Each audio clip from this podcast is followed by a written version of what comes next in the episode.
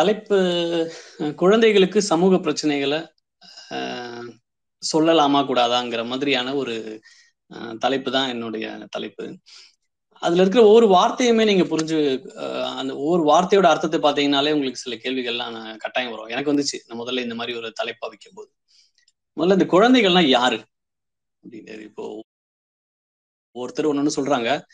இப்ப என்ன கேட்டா நான் கூட சொல்லுவேன் எங்க அம்மாக்கு நான் எப்பவுமே குழந்தைதான் அப்படின்னு. ஸோ அப்ப அந்த கணக்குலயும் வராது. அப்ப பல பேர் வந்து அவங்கவுங்க குழந்தைக்கான டெஃபினிஷன் வந்து நிறைய வச்சிருக்காங்க. பேச ஆரம்பிக்கிற வரைக்கும் குழந்தை ஸ்கூலுக்கு போற வரைக்கும் குழந்தை எல்லாம். ஸோ அந்த குழப்பத்து எல்லாம் ரொம்ப குழப்பமா இருக்கு. ஆனா தெளிவா தெளிவடைய நான் வந்து ஐநா சபையோட யூனிசெஃப் என்ன சொல்லுதோ அதன்படி நான் கணக்கில் எடுத்துக்கிறேன். யூனிசெஃப் என்ன சொல்லுதுன்னா பதினெட்டு வயசுக்கு கீழே இருக்கிற அனைவருமே குழந்தைகள் தான் அப்படின்னு யூனிசெஃப் சொல்லுது.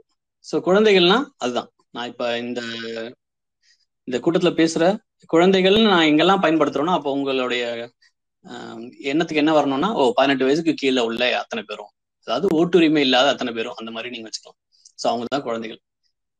சரி சமூக பிரச்சனைனா என்ன? அப்படின்னா அது அடுத்தது அதே தலைப்புலயே குழந்தைகள் சமூக பிரச்சனைன்னு வருது. சார் சமூக பிரச்சனைகள்னா என்ன? அதுவும் நம்ம தெரிஞ்சுக்கணும்ல வரலாற்றுல எப்பயுமே பாத்தீங்கன்னா ஒவ்வொரு காலகட்டத்திலயும் வந்து ஒவ்வொரு விதமான பிரச்சனை இருந்துட்டே இருக்கும்.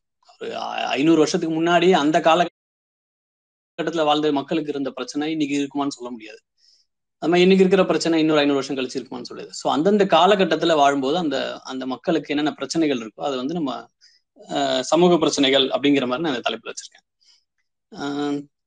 இந்த சமூக பிரச்சனைகள் வந்து குழந்தைகளை நேரடியாவோ இல்ல மறைமுகமாகவோ ஏதாவது ஒரு தாக்கத்தை ஏற்படுத்தலாம் இல்ல ஏற்படுத்தாமலும் இருக்கலாம். அதை நம்ம பேசலாமா கூடாதா? ஸோ அப்படிங்கிறது தான் அந்த முக்கியமான என்னுடைய தலைப்பா இருக்கு. இப்ப இன்னைக்கு உலகம் ஃபுல்லா பாத்தீங்கன்னா ஜனநாயகம்னு ஒரு ஒரு அமல் வந்து பெரும்பாலும் அந்த அந்த ஒரு முறை வந்து இருக்கு. அதுல இந்த பதினெட்டு வயசுக்கு மேல இருக்கிற எல்லாரும் ஓட்டு போட்டு ஒரு நாட்டை ஆட்சி செய்ய போற கட்சி யாரு தலைவர் யாரு அப்படின்னு சொல்லி முடிவு செய்யற ஒரு அமைப்பு தான் அது.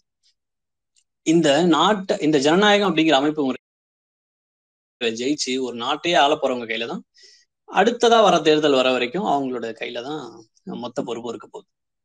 ஆனா இந்த தேர்தல் அமைப்புக்குள்ளேயே வராம எந்த ஜனநாயக உரிமையும் இல்லாம இதுக்குள்ள இருக்கிற எந்த அதிகாரமும் கையில இல்லாத ஒரு மனித குழு யாருன்னா இந்த குழந்தைகள் தான்.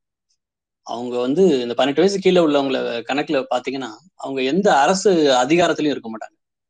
அவங்க வந்து அரசு நிறுவனங்கள்ல அதிகாரம் செலுத்த மாட்டாங்க. பாராளுமன்றம் சட்டமன்றம் எதுலையுமே அதிகாரம் செலுத்த மாட்டாங்க.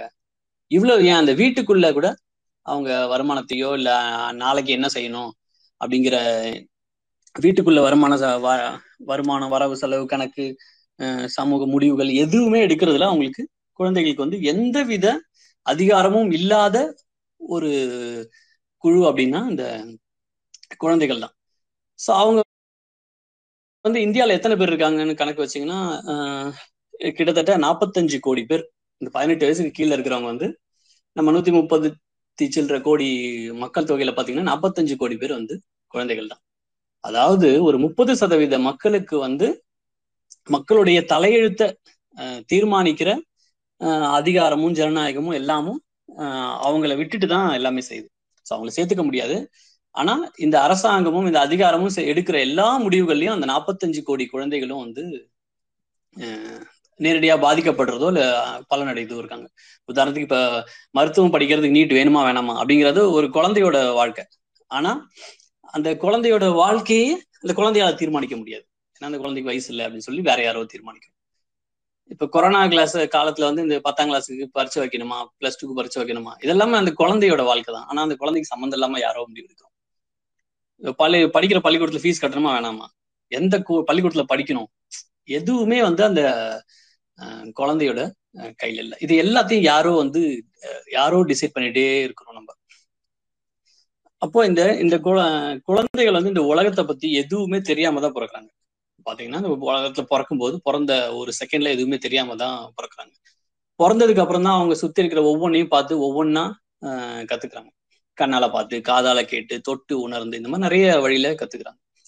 இது இல்லாம நம்ம என்ன பண்றோம்னா இந்த சம் அவங்க கத்துக்கிறதுக்கான உதவிகளை அவங்கள சுத்தி இருக்கிற பலரும் செய்யறோம். உதாரணத்துக்கு முதலாவது குடும்பம் ரெண்டாவது இந்த பள்ளிக்கூடம் அப்புறம் வந்து மூணாவதா வந்து ஒரு அரசாங்கம் நாலாவது வந்து இது எல்லாமே இல்லாத ஒரு சமூகம்.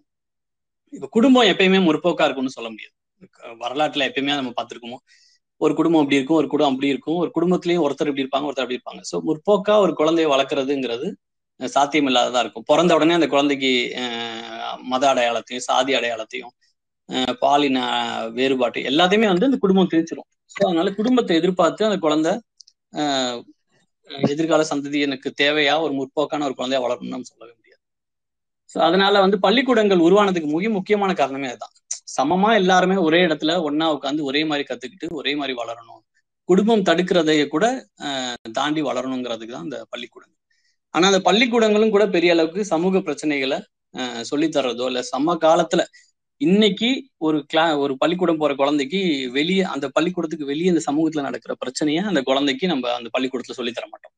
என்ன நடக்குது வெளியேங்கிறது அந்த குழந்தைக்கு சம்மந்தமே இல்லாம பாடத்தை தான் படிச்சுட்டு ஸோ பள்ளிக்கூடங்களும் இந்த சமூக பிரச்சனையை சொல்லி தர்றது. முதல்ல குடும்பம் அப்புறம் சமூக அப்புறம் அரசாங்கங்கள். அரசாங்கங்களை பத்தி நம்ம சொல்ல வேணாம். அவங்களாலதான் பல சமூக பிரச்சனையும் இருக்கு. ஸோ அதை நம்ம விட்டுருவோம். நாலாவது பாத்தீங்கன்னா சமூகம். அங்கதான் பெருமையான மூட நம்பிக்கைகளும் சமகால பிரச்சனைகளுக்கான ஆணி பேர்களும் நிறைய இருக்கிறதுனால அங்கிருந்தும் குழந்தைங்க வந்து பெருசா எதையும் உருப்படியா கத்துக்க முடியாம இப்படி எல்லா பக்கத்துல இருந்து குழந்தைங்களுக்கு கிடைக்கிற மோசமான மோசமான இந்த கல்விக்கு மோசமான இந்த புரிதலுக்கு இதை மாத்துறதுக்கு எங்கிருந்தாவது ஒரு முயற்சி நம்ம செஞ்சே ஆக வேண்டிய நிலைமை இருக்கு. அப்படின்னா அப்ப குழந்தைங்களுக்கு அரசியல் சமூக பிரச்சனைகள் வரலாறு இதெல்லாம் நான் சொல்லி தரணுமே. அதெல்லாம் அவசியமா?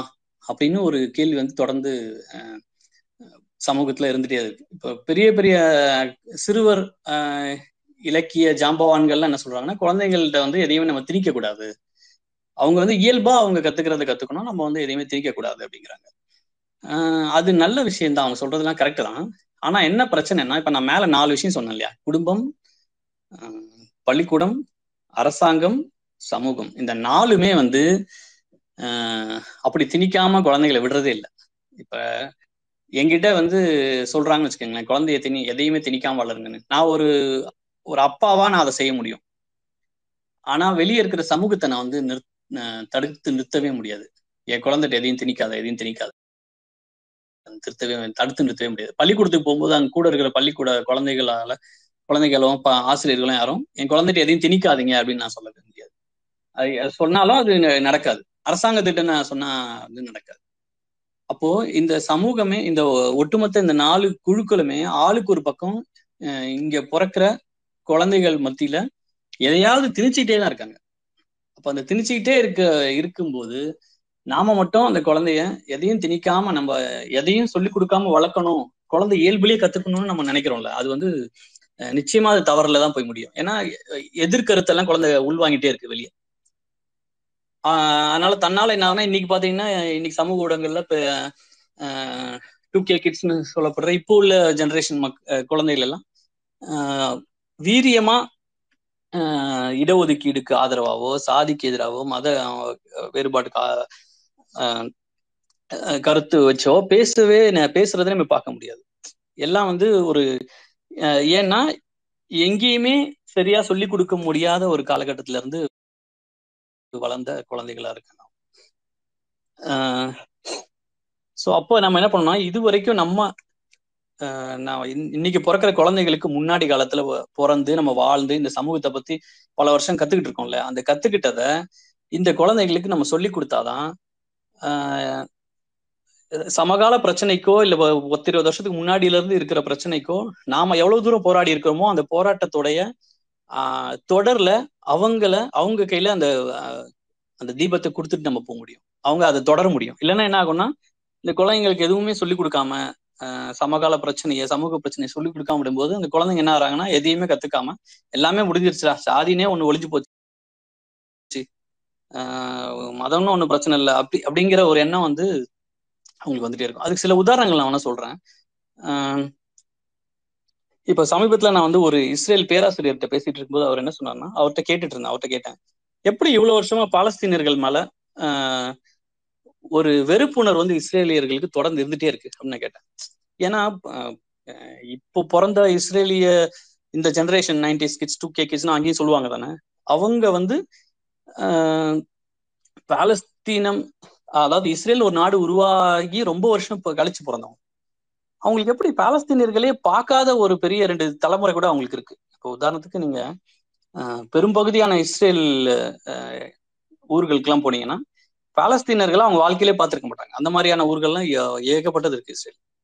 ஆனா எப்படி இன்னமும் அவங்களுக்கு இஸ்ரேல் பாலஸ்தீனர்கள் மேல ஒரு வெறுப்பு இருந்துட்டே இருக்கு அப்படின்னு அந்த பே- இஸ்ரேலிய பேராசிரியர்கிட்ட கேட்டேன் அவர் என்ன சொன்னார்னா அதுக்கு ரொம்ப சிம்பிளா என்ன சொன்னார்னா கல்வி தான் எல்லாத்துக்கும் காரணம் அப்படின்னாரு. கல்வியா? அப்படின்னு. அப்ப என்ன சொன்னாருன்னா இஸ்ரேலிய பாட புத்தகத்துல ஆஹ், முழுக்க முழுக்க என்ன பண்ணிட்டாங்கன்னா பாலஸ்தீனர்களுக்கு மேல ஒரு வெறுப்புணர்வை உருவாக்குற மாதிரி ஒவ்வொரு பக்கத்துலயும் உருவாக்கிட்டாங்க. அவர் சொன்னார்னா நீங்க கணக்கு புத்தகத்தை கூட எடுத்து பாருங்க அதுலயும் வந்து பாலஸ்தீனர்கள் மேல ஒரு வெறுப்பு இருக்கும். அந்த கணக்கு புத்தகத்துல ஒரு கணக்கு வந்து ஒருத்தன் ஏமாத்துற மாதிரியும் ஒருத்தன் நேர்மையா இருக்கிற மாதிரியும் காசு உள்ள கணக்கு ஏதாவது பாடம் இருக்கிற மாதிரி இருந்ததுன்னா அதுல கூட கேட்டவன் வந்து பாலஸ்தீனரும் நல்லவன் இஸ்ரேலியனும் வச்சிருப்பாங்க. அப்புறம் ஏகப்பட்ட சிறார் நூல்களை வந்து வருஷம் வருஷம் பதிப்பிச்சுட்டே இருக்காங்க. அதுல வர்ற எல்லா கதைகள்லயும் வில்லன்கள் பாலஸ்தீனர்கள் ஹீரோக்கள் இஸ்ரேலி யூதர்களா இருப்பாங்க. சோ இந்த நூல்கள் இதுதான். சிறார்களுடைய மனசுல நீங்க நீங்க பெரியவங்கள்ட்ட பேசிட்டே இருந்தீங்கன்னா கூட வேலை கேட்காது. அவன் ஒருவேளை எதையாவது படிச்சு திருநாள் தெரிஞ்சிருவான் ஆனா குழந்தைங்க கிட்ட சின்ன வயசுல இருந்து நீங்க பேசிட்டே இருந்தீங்கன்னா அவங்களோட மனசை மட்டும் ஒரு பத்து வயசு பதினஞ்சு வயசுக்குள்ள மாத்திட்டீங்கன்னா போதும். அதுக்கப்புறம் அவன் நம்ம என்ன சொன்னாலும் கேட்பான். அதுதான் இஸ்ரேல நடக்குது தொடர்ந்து அப்படின்னு சொன்னாரு. அப்படி சொல்லி அவர் என்ன பண்ணாருன்னா அவர் பையில வச்சிருந்த அவருடைய பையில வச்சிருந்த இஸ்ரேல் பாடப்புத்தகங்கள் அப்புறம் சிறார் நூல்கள் சிலதையும் காட்டினார். காட்டினா காட்டி இதெல்லாம் சில உதாரணங்களும் சொன்னார். எங்கெங்க என்னென்ன பண்ணியிருக்காங்க அப்போ எனக்கு அதிர்ச்சியா இருந்தது. நம்ம ஏன்னா நம்ம நம்ம செயல்படுற நம்ம வேலை செய்யற அரசியல் களம் எல்லாமே வந்து குழந்தைகளை தவிர்த்துட்டு தான் எல்லாமே நடக்குது. இப்ப பாத்தீங்கன்னா நீங்க எந்த இடதுசாரி அமைப்புகளுடைய மாநாடுகளுக்கு போனீங்கனாலும் ஏதாவது கூட்டங்களுக்கு எங்க போனீங்கனாலும் குழந்தைகளுக்கான அங்க க இடமே அங்க இருக்காது எதுவும். உதாரணத்துக்கு ஒரு பெரிய மாநாடு நடக்குது. அங்க பல அரசியல் விஷயங்களை பேசிட்டு இருக்கீங்க. அங்க எங்கேயுமே குழந்தைகளை பத்தி ஒரு விவாதம் நடக்காது நம்பர் ஒன் நம்பர் டூ குழந்தைகள் பங்கு பெறுற மாதிரி எந்த நிகழ்ச்சியுமே இருக்காது. ஸோ அப்போ எல்லாமே நம்ம என்ன பண்ணணும்னா குழந்தைகளை நம்மள்ட்ட இருந்து தள்ளி வச்சு தள்ளி வச்சே நம்ம வந்து எல்லாத்தையும் நடத்துறோம். அந்த குழந்தைகளை யாரு ஆக்குப்பை பண்ணணுமோ யார் ஆக்கிரமிக்கணுமோ அவங்க வந்து சரியா ஆக்கிரமிச்சிடுறாங்க. அஹ் சரி இது பாசிட்டிவா ஒரு ஒரு உதாரணம் சொல்றேன். இஸ்ரேல் நடந்த மாதிரி இன்னொரு இடத்துல பாசிட்டிவா ஒரு உதாரணம் சொல்லணும்னா அமெரிக்கால இப்ப ஆயிரத்தி தொள்ளாயிரத்தி அறுபதுகள்ல வந்து ஒரு பெரிய கருப்பின மக்கள் பெரிய எழுச்சி வந்துச்சு. அந்த எழுச்சியில நம்ம பார்த்தோம் அந்த Martin Luther King Malcolm X Rosa Parks அந்த மாதிரி பல பேர் வந்து போராடினாங்க. சிவில் ரைட்ஸ் மூவ்மெண்ட்லாம் நடந்தது. அந்த நேரத்துல நீங்க பாத்தீங்கன்னா அந்த கூட்டங்கள்ல பெரும்பாலும் வெள்ளையின மக்கள் ரொம்ப இல்லை. வெறும் கருப்பின மக்கள் அவங்க பாட்டுக்கு போராடிட்டு இருப்பாங்க அடி வாங்குவாங்க பல பேர் சாவாங்க எல்லாம் நடந்துட்டு இருக்கு. ஆனா அதுல கத்துக்கிட்ட பாடமா என்னன்னு கூட தெரியல. தொடர்ந்து வந்து ஏராளமான சிறுவர் நூல்களும் சரி நிறைய வந்து அங்க வர ஆரம்பிச்சிச்சு. அந்த சிறுவர் நூல்கள் என்ன பண்ணுதுன்னா கருப்பின மக்களுடைய போராட்டங்களை நியாயப்படுத்தி பல நூல்கள் வெளியாயிருக்கு. இப்ப நீங்க சும்மா கூகுள்ல தேடிங்கனாலும் அமேசான்ல தேடி எங்க தேடிங்கனாலும் கருப்பின மக்களோட பிரச்சனைகளை பேசுற எப்படி ஒரு இருநூறு முந்நூறு சிறுவர் நூல்களையாவது நீங்க தேடி கண்டுபிடிச்சிடலாம். இந்த எல்லா நூல்களும் சிறுவர் கருப்பின மக்கள் மட்டும் இல்லாம வெள்ளையின மக்களும் சேர்ந்து படிக்கிறாங்க. அந்த குழந்தைகளும் படிக்கிறாங்க. அது எல்லாத்தையும் சமத்துவமா படிச்சு வளர்றதுனால அந்த குழந்தைங்க இன்னைக்கு இன்னைக்கு பாத்தீங்கன்னா இப்ப ஜார்ஜ் ஃபிளாய்டு இறந்து போனார்ல. நடுத்தூர்ல ஒரு வெள்ளை போலீஸ்காரன் வந்து அடிச்சு கொலை பண்ணது கழுத்துல வச்சு கொலை அதை அது தொடர்ந்து நடந்த போராட்டங்கள்ல நீங்க எந்த போராட்டத்திலையும் பாத்தீங்கன்னா வெள்ளை இன மக்கள் இல்லாம எந்த போராட்டமுமே நடந்திருக்காது. எல்லாத்துலயும் அவங்களுடைய பங்கு வந்து கொஞ்சம் இருக்கும். சோ இது எப்படின்னா இந்த இது இந்த இந்த இந்த வெள்ளையின குழந்தைகள் இன்னைக்கு நம்ம பாக்குற இந்த குழந்தைகள் வந்து ஆஹ் கருப்பின மக்களுடைய நியாயமான போராட்டங்களை பத்தி படிச்சு தெரிஞ்சுக்கிட்டவங்க ஓ அவங்க அந்த பக்கம் இருக்கிறவங்களோட பிரச்சனையை புரிஞ்சுக்கிட்டவங்க சின்ன வயசுல இருந்து. சோ அது வந்து ஒரு பெரிய உதவியா மாறி இருக்குன்னு நான் சொல்ல வரேன். ஆனா அது அப்படியே எக்ஸாம்பிள் எடுத்துட்டு நம்ம இந்தியாக்குள்ள வந்தோம்னா எனக்கு தெரிஞ்சு ஏதாவது நான் தவறா கூட சொல்லலாம் நீங்க அப்புறமா சொல்லும்போது சொல்லலாம். எனக்கு தெரிஞ்சு அஹ் பெரியாருடைய பெரியாரை பற்றி ஒரே ஒரு சிறுவர் நூல் கூட கிடையாது. ஒரே ஒரு சிறுவர் நூல்னா அதாவது என்னன்னா சும்மா எங்கேயாவது ஒரு அவருடைய பயோகிராஃபி சின்னதா எழுதியிருக்கலாமே தவிர ஒரு சிறுவர் நூலா அவருடைய வாழ்க்கை வரலாறு அழகா சின்ன விஷயமா சொல்ற மாதிரியோ இல்ல ஒரு வாழ்க்கையில் நடந்த ஒரு சின்ன விஷயத்தை எடுத்துட்டு ஒரு அழகா கதை மாதிரி பின்னியோ இல்ல ஏதோ ஒரு கதையில பெரியாருங்கிற ஒரு கேரக்டர் நடுவுல வந்தோ எங்கேயுமே நம்ம வந்து கிடையாது. இப்பதான் பெண்ணியன் அடிமையானால் நூலை வந்து குழ சின்ன பசங்க படிக்கணுங்கிற அளவுக்கு கொஞ்சம் பிரிண்ட் பண்ணி விற்கிறாங்க ஆனா வந்து பெரியாரை கொண்டு போகிற அளவுக்கு சிறுவர் நூல்கள் வந்து எதுவுமே இல்லை. ஆனா மார்ட்டின் லூதர் கிங்குக்கு நூற்றுக்கணக்கான நூல்கள் இருக்கு. பெரியார் இப்ப பெரியார் விடுவோம். நம்ம அம்பேத்கருக்கு வருவோம். அம்பேத்கரை பற்றி கூட சிறுவர் சிறுவர்கள் படிக்கிறதுக்கான நூல்கள் எதுவுமே இல்லை. ஒரே ஒரு ஆங்கில நூல் ஒன்று இருக்கு த பாய் ஹூ ஆஸ்ட் வை அப்படின்னு. அதை பல மொழியில தமிழ்ல எல்லாத்துலயும் டிரான்ஸ்லேட் பண்ணியிருக்காங்க ஆனா அந்த நூலும் வந்து எனக்கு ஒன்றும் பெரிய அவ்வளோ ஒன்றும் பெரிய உடன்பாடு இல்லை. நிறைய பெரியாருக்கு ஆதிக்க சாதியினருடைய உதவி நிறைய கிடைச்சதுனாலதான் அவரு சாதிச்சாருங்கிற துணி வந்து அதுல தொடர்ந்து வர மாதிரியே இருக்கும்.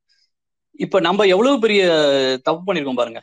நம்ம லெனின் அதை எழுதியிருக்காருன்னு சொல்றோம் ஏங்கல்ஸ் அதை எழுதியிருக்கான்னு சொல்றோம் இவங்க அதை எழுதியிருக்காங்க இதை எழுதியிருக்காங்க எல்லாமே சொல்றோம். ஆனா குழந்தைகள் மத்தியில குழந்தைகள்லாம் நான் சொல்ற பதினெட்டு வயசு கீழே அந்த நம்பரை எப்பவுமே நான் வச்சுக்கோங்க. பதினெட்டு வயசு கீழே உள்ள குழந்தைகள் மத்தியில இந்த கருத்தை எல்லாம் அவர்களுடைய புரிதலுக்கு ஏற்ற மாதிரி கொண்டு போகிறதுக்கு நம்ம என்ன செஞ்சிருக்கோம் அப்படின்னு நினைக்கும் போது ரொம்ப பெரிய கேள்வி அது. சமீபத்துல ஒரு ஜெர்மன் ஒரு மாநாட்டுக்கு போயிருந்தேன். அதுல ஜெர்மன் கம்யூனிஸ்ட் கட்சி வந்து என்ன பண்ணியிருந்தாங்கன்னா நம்ம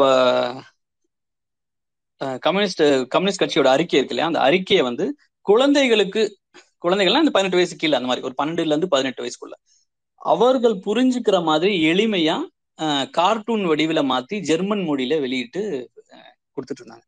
இப்ப எனக்கு ஆச்சரியமா இருந்தது. பார்த்தா ரொம்ப நல்லா இருந்தது. எப்படி இதுன்னு அவங்களுக்கு புரிய வைக்கலன்னா நம்ம பெரியவங்கள்ட்டே நம்ம பேசிட்டு இருந்தோம்னா அடுத்த ஜென்ரேஷனே ஒன்று வராது அப்படின்னு சொல்லி அதை என்ன பண்ணாங்கன்னா அதை மாநாட்டுக்கு வர பெரியவங்களுக்கு கூட வர குழந்தைங்களுக்கு எல்லாருக்கும் அதை கொடுத்தாங்க. ஸோ அந்த மாதிரி நம்ம செய்யாம போறதுனுடைய ப- பிரச்சனைகள் என்னன்னா நிறைய இடத்துல வந்து குழந்தைகள் பாதிக்கப்படுறாங்க. இப்ப ரெண்டாயிரத்தி பதினாலுல பாஜக ஆட்சிக்கு வந்துச்சு. அதுக்கப்புறம் என்னென்ன பகுதிகளில் யார் யாரெல்லாம் பாதிக்கப்பட்டாங்கன்னு நம்ம இன்னும் பேசிட்டு இருக்கோம். டிமானிட்டைசேஷன் வந்துச்சு இது வந்துச்சு அது வந்துச்சு இது வந்துச்சு எல்லாம். ஆனா இதனால குழந்தைகள் எப்படி பாதிக்கப்பட்டாங்கன்னு நம்ம ஏதாவது அனலைஸ் பண்ணியிருப்போமான்னு தெரியல. அதை அனலைஸ் பண்ணி பார்க்கும்போது இப்ப நசியா எரும்னு ஒருத்தவங்க வந்து ஒரு புக் எழுதியிருக்காங்க.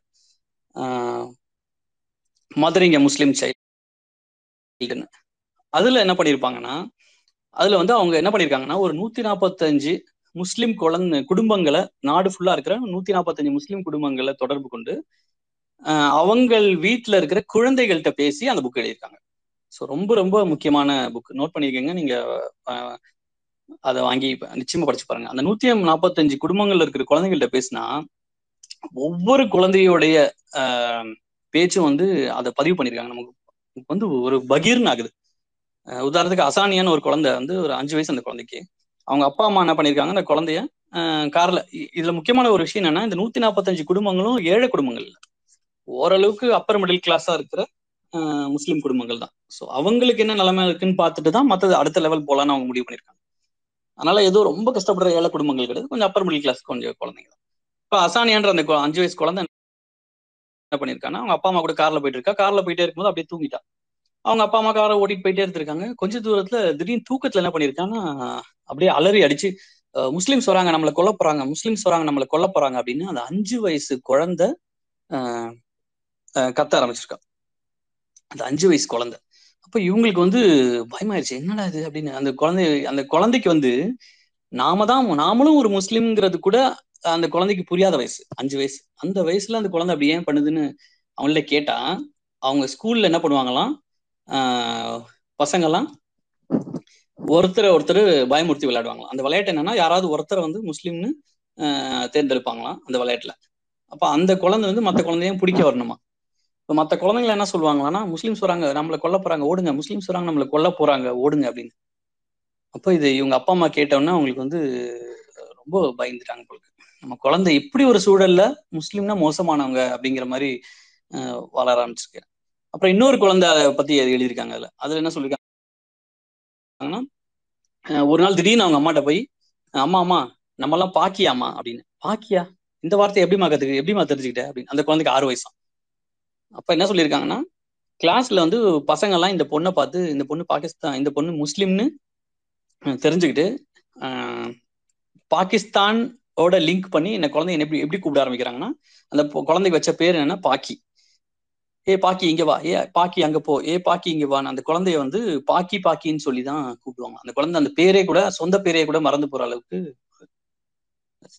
அப்புறம் முன்னாடி இந்த சர்தார்ஜி ஜோக்ஸ் எல்லாம் சொல்லுவாங்க இல்லையா? நிறைய நம்ம சின்ன வயசுல இருக்கும்போது சர்தார்ஜி அவங்கள வந்து ஒரு கா காமெடி கேரக்டரா மாத்தி அவங்கள வச்சு நிறைய ஜோக்ஸ் சொல்லுவாங்கல்ல?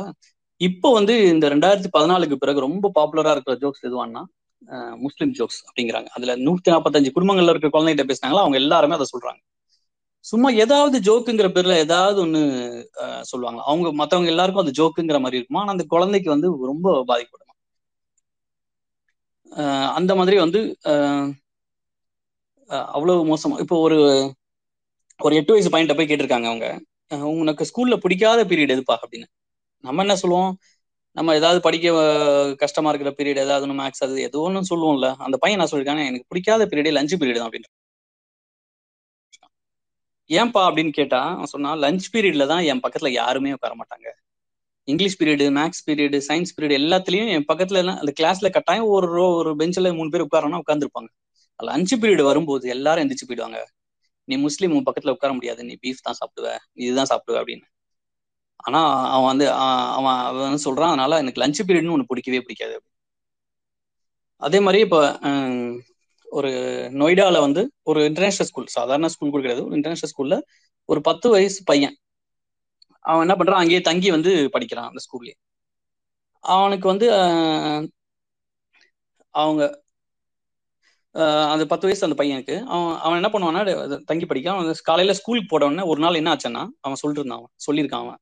ஒரு நாள் ஸ்கூலுக்கு போன என்ன அந்த ஸ்கூல்ல டீச்சர்களுடைய டேபிள்ல ஒரு நியூஸ் பேப்பரை ஓபன் பண்ணி வச்சிருக்காங்க. திறந்து வச்சிருக்காங்க. ஏதோ ஒரு அன்னைக்கு டெய்லி அவங்க என்ன பண்ணாங்கன்னா நியூஸ் எடுத்து ஏதோ ரெண்டு லைன் ஏதோ படிப்பாங்க போல டீச்சர் ஓபன் பண்ணி வச்சுட்டு என்ன பண்ணிருக்காங்க? ஏதோ ஒரு நாட்டுல நடந்த வெடிகுண்டு தாக்குதல் நியூஸ் ஓபன் பண்ணி வச்சுட்டு என்னதான் நடக்குது இந்த உலகத்துல சை அப்படின்னு அந்த டீச்சர் சத்தமா சொல்லியிருக்காங்க. உடனே அந்த கிளாஸ்ல இருக்கிற யாரோ பையன் டே சையது என்னடா பண்ணி வச்சிருக்க இந்த உலகத்துல? அப்படின்னு எங்க இருந்தோ கேட்டானா. யார? நம்ம இந்த சையதுங்கிற பத்து வயசு பையனை பார்த்து. அதுக்கப்புறம் கிளாஸ்ல இருக்கிற எல்லாரும் அவனை பார்த்து திரும்பி நின்று டேய் சையது என்னடா பண்ணி வச்சிருக்க? டேய் சையது என்னடா பண்ணி வச்சிருக்க? அப்படின்னு. ஆனா அந்த டீச்சர் வந்து அவனை யாரையுமே கண்டிக்கலையா? அமைதியா அப்படி அவங்க சொல்றதெல்லாம் கரெக்ட் அப்படிங்கிற மாதிரி அமைதியா போயிட்டாங்க. ஸோ இதை நான் அந்த புக்ல படிக்கும்போது எனக்கு தோணுச்சு என்ன தோணுச்சுன்னா ஒரு இந்த ஒட்டுமொத்த சமூகமா நம்ம எல்லாருமே உன்னை கைவிட்டுட்டோமே செய்யறது அப்படின்னு நான் அவன்கிட்ட சொல்லணும் போல எனக்கு வந்து தோணுச்சு. இந்த மாதிரி இந்த மாதிரி யார் என்ன சொன்னாலும் நீ யார்ட்டையும் சண்டை போடக்கூடாது எதுவுமே பேசக்கூடாதுன்னு அவங்க அம்மா வந்து அமைதியா சொல்லி அனுப்பியிருக்காங்க போல சாயத்துக்கிட்ட நம்ம படிக்கிற காலத்துல வந்து அப்பா அம்மா எல்லாம் நம்மள்ட்ட என்ன சொல்லுவாங்கன்னா காலையில ஸ்கூல்ல ஸ்கூலுக்கு போகும்போது டிஃபன் பாக்ஸ் கையில கொடுத்து ஒழுங்கா மிச்சம் வைக்காம சாப்பிடுறா ராசா அப்படின்னு தான் சொல்லி அனுப்புவாங்க. ஆனா இப்போ அவங்க இந்த முஸ்லீம் அம்மாக்களுடைய வேலை என்னவா இருக்குன்னா அவங்க என்ன சொல்லியிருக்காங்கன்னா டெய்லி காலைல டிஃபன் பாக்ஸ் கையில கொடுத்துட்டு உன்னை தீவிரவாதின்னு யாராவது சொன்னாங்கன்னா கூட நீ அமைதியா இருந்துட்டு வாப்பா. யாருக்கிட்டையும் சண்டை போடுறாதப்பா அப்படின்னு சொல்லி அனுப்புறாங்களா இது வந்து இந்த நூத்தி நாற்பத்தஞ்சு குடும்பங்கள்ல பேசின எல்லா அம்மாக்களும் சொன்ன ஒரே பதில் இதுதானா? தினமும் காலையில அனுப்பும்போது இந்த குழந்தைகிட்ட இப்படி சொல்லிதான் அனுப்புறாங்க அப்படின்னு சொல்றாங்க. அப்புறம் இந்த மாசன் இன்னொரு ஒரு பதினோரு வயசு பையன்கிட்ட பேசினப்போ அவன் சொல்றான் என் ஸ்கூல்ல என் கூட யாருமே பேச மாட்டாங்க. அப்படின்னு சொல்றான். அந்த அதாவது ஸ்கூலுக்கு நம்ம ஏன் போக மாட்டோம்? அப்படின்னு நம்ம பல காரணம் வச்சிருப்போம். ஏதாவது ஒண்ணு சொல்லுவோம் மிஸ் அடிப்பாங்க மார்க் கம்மியாகும் டெஸ்ட் வைப்பாங்க ஏதாவது ஆனா இந்த இவங்க பேசின குழந்தைகள் பெரும்பாலான குழந்தைகள் என்ன சொல்றாங்களான்னா ஸ்கூலுக்கு போனா என்ன முஸ்லீம்னு சொல்றாங்க. என்ன என்ன வந்து என்ன சேர்த்துக்க மாட்டாங்க என்ன வந்து ரொம்ப புல்லிங் பண்றாங்க கிண்டல் பண்றாங்க வெறுப்பேத்துறாங்க. அப்படிங்கிற ஒரு முஸ்லீம்ங்கிற ஒரே காரணத்துக்காண்டி நான் ஸ்கூல் போக மாட்டேன்னு குழந்தைங்க அழுறது வந்து இந்த கடந்த ஒரு பத்து இந்த கடந்த ஒரு பத்தாண்டுகள்ல வந்து ரொம்ப சாதாரணமா நடக்குது அப்படின்னு சொல்றாங்க. ஸோ இது மாதிரி இந்த ஸோ இது இது மாதிரி இதெல்லாம் இதெல்லாம் என்னன்னா ஒரு பத்து வயசுக்கு கீழே உள்ள குழந்தைங்களுக்கு ஏற்பட்ட பாதிப்பு. சமீபத்திய பாதிப்பு. இப்போ இதுவே கொஞ்சம் வளர்ந்த பிள்ளைங்கன்னா அவங்க அவங்க வந்து இன்னும் வேற விதமான பாதிப்புகள்லாம் நிறைய ஏற்படுறாங்க. இப்போ உதாரணத்துக்கு ஒரு பொண்ணு வந்து ஒரு ப்ளஸ் டூ படிக்கிற பொண்ணு வந்து அவங்கள்ட்ட பேசியிருக்கா. அந்த பொண்ணு என்ன சொல்லியிருக்கான்னா ஸ்கூலுக்கு வந்து அந்த ஸ்கூல்ல வந்து ஸ்கர்ட் தான் போட்டு வரணும் போல. கிளாஸ்ல வந்தோன்னா மற்ற பிள்ளைங்கலாம் கேட்பாங்களாம் என்ன ஸ்கர்ட் போட்டு வர்றது ஸ்கூல் யூனிஃபார்ம் ஸ்கர்ட்லாம் தைரியமா போடுற? நீங்களாம் முஸ்லீம் ஆச்சு. உங்க அப்பா நான் திட்டுவாரே அப்படின்னு கேட்பாங்களாம். அப்புறம் வந்து உங்க என் வீட்டுக்கு வாங்கடி அப்படின்னு அவ வந்து எல்லாரையும் கூப்பிட்டா மற்ற பிள்ளைங்களாம் என்ன சொல்லுமானா உங்க அப்பா தாலிபான்ல இருக்காரடி உங்க வீட்டுக்கு வந்தா ஏதாவது எங்களை சுற்றுகிட்டுற போறாரு அப்படின்னு கேட்பாங்களாம். அப்புறம் திடீர்னு கிளாஸ்ல ஜோக் அடிக்கிறன்ற மாதிரி நினப்புல வந்து உங்க அப்பா அம்மாக்கெல்லாம் வெடிகுண்டு எல்லாம் செய்ய தெரியுமா? எப்படி செய்வாங்க? நீ பாத்திருக்கியா நீக்காது நீயும் கத்துக்கிட்டியா? கேட்பாங்களாம். அப்புறம் ஏதாவது ஒரு சின்ன பிரச்சனை ஏதாவது சண்டை வருது அப்படியே ஏதாவதுன்னா உடனே ஏ அவகிட்ட எல்லாம் வச்சுக்காதடி. அவளுக்கு மட்டும் கோவம் வந்துச்சு உங்க மேல பாம் கிம் போட்டுருவா அப்படின்னு சொல்லுவாங்க. ஸோ இப்போ இது வந்து இந்த ரெண்டாயிரத்தி பதினாலு மோடி எலெக்ஷன் டைம்ல மோடி ஜெயிச்ச உடனே அடுத்த நாள் கிளாஸுக்கு போகும்போது இந்த பொண்ணு இந்த சாய்ரான்ற பொண்ணு கிளாஸுக்குள்ள நுழையும் போதே என்ன பண்ணாங்களாம் ஒட்டுமொத்த கிளாஸும் சேர்ந்து போ போ பாகிஸ்தான் போ போ போ பாகிஸ்தான் போன்னு கத்துனாங்களாம். அது நாள் வரைக்கும் ஒன்னாம் கிளாஸ்ல இருந்து பன்னெண்டாம் கிளாஸ் வரைக்கும் ஒன்னா படிச்ச ஒரு பிள்ளை திடீர்னு ஒரு நாள் வந்து இப்படி மாற ஆரம்பிக்குது. இன்னும் இன்னும் ரொம்ப டீட்டெயிலாக என்ன சொல்ல வராங்கன்னா நிறைய பள்ளிக்கூடங்கள் என்ன நடக்குதான் இப்போ நம்ம இந்த A section B section C செக்ஷன்லாம் சொல்கிறோம்ல பல செக்ஷன் இருக்கும் ஒரு கிளாஸில் நிறைய செக்ஷனில் வந்து நார்த்ல வட இந்தியாவில் என்ன பண்ணியிருக்காங்கன்னா எம் செக்ஷன் ஒரு செக்ஷன் இருக்கும் அதாவது இந்த கிளாஸ்லேயே ஏ பிசி மூணு செக்ஷன் இருக்கும். நாலாவது டிஇலாம் e இருக்காது நேரம் எம் தான் இருக்கும். என்ன பண்ணுவாங்களான்னா அந்த ஸ்கூல்ல அந்த கிளாஸ்ல இருக்கிற ஒரு இருபது முஸ்லீம் பசங்க அந்த மாதிரி இருந்தாங்கன்னா குழந்தைங்க இருந்தாங்கன்னா அந்த குழந்தைங்க எல்லாரையும் ஒரு ஒரு கிளாஸ்ல வச்சு எம் செக்ஷன் வச்சிருவாங்களாம். ஸோ அந்த முஸ்லீம் குழந்தைங்க மட்டும் ஒரே கிளாஸ்ல இருந்தா பிரச்சனை வராது.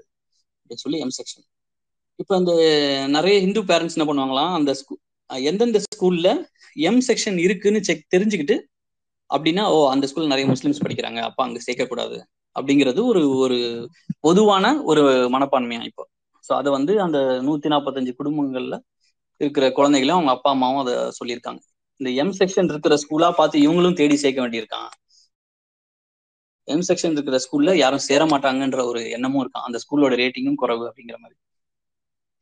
சரி இது நல்லா எப்படியோ படிச்சு கிடிச்சு தாண்டி வந்து ஒரு பையன் வந்தா கூட அந்த சமீர்னு ஒரு பையனை பத்தி எழுதியிருக்காங்க அதுல.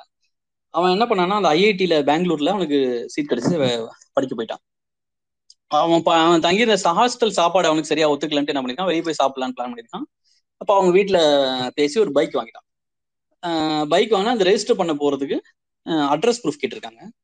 இந்த ஐஐடி பெங்களூர்ல அந்த ரெஜிஸ்டர் போய் கேட்டிருக்கான். சார் சார் எனக்கு அட்ரஸ் ப்ரூஃப் கேட்குறாங்க. நான் இப்போ ஊர்ல இருந்து இங்கே வந்து படிக்கிறதுனால எனக்கு நீங்கள் காலேஜில் தங்கியிருக்க மாதிரி அட்ரஸ் ப்ரூஃப் கொடுங்க.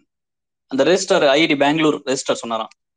உனக்கு நான் அட்ரஸ் ப்ரூஃப் கொடுத்தா நாளைக்கு நீ அந்த பைக்ல குண்டு வீடு வச்சுட்டீங்கன்னா என் மேல என்ன வந்துடும் அதெல்லாம் கொடுக்க முடியாது அப்படின்னாராம். ஸோ என்னன்னா ஒரு அந்த குழந்தைகள் வந்து எல்லாருக்கும் கிடைக்கிற சாதாரண ஒரு பைக்கு வாங்குறதா இருந்தா கூட சரி கிளாஸ்ல லஞ்ச் ஒன்னா உட்காந்து சாப்பிட்றதா இருந்தாலும் சரி விளைய சாதாரணமா விளையாட வேண்டியதா இருந்தாலும் சரி ஒரு ஸ்கர்ட் போடுறதா இருந்தாலும் சரி சாதாரணமா எல்லாரோடையும் செய்ய எல்லாருக்கும் செய்ய முடிகிற விஷயங்களை இந்த குழந்தைங்களால செய்ய முடியல. ஸோ இப்ப இந்த லாஸ்ட் பத்து வருஷத்துல நடந்த இந்த அரசியல் மாற்றங்கள் பெரியவங்க ஆயிரம் ஆளுக்கு பிரச்சனையை பேசிக்கிறோம் போராடுறோம் எல்லாம் பண்றோம். ஆனா இதனால பாதி இதனால வர்ற பாதிப்புகள் குழந்தைகளுக்கு எந்த அளவுக்கு இருக்கு அப்படிங்கறத நம்ம வந்து பெருசா நம்ம கவனிக்காம விட்டுட்டோமோங்கிற ஒரு பயம் வந்து எனக்கு ரொம்ப அதிகமா இருந்துச்சு. இங்க எல்லாத்தையுமே நீங்க சகிச்சுக்கிட்டு தான் வாழணும் அப்படின்னு அந்த முஸ்லீம் குழந்தை மனசுல சின்ன வயசுல இருந்து திணிக்கப்படுது அப்படிங்கிறது ஒரு பெரிய இதா இருக்கு.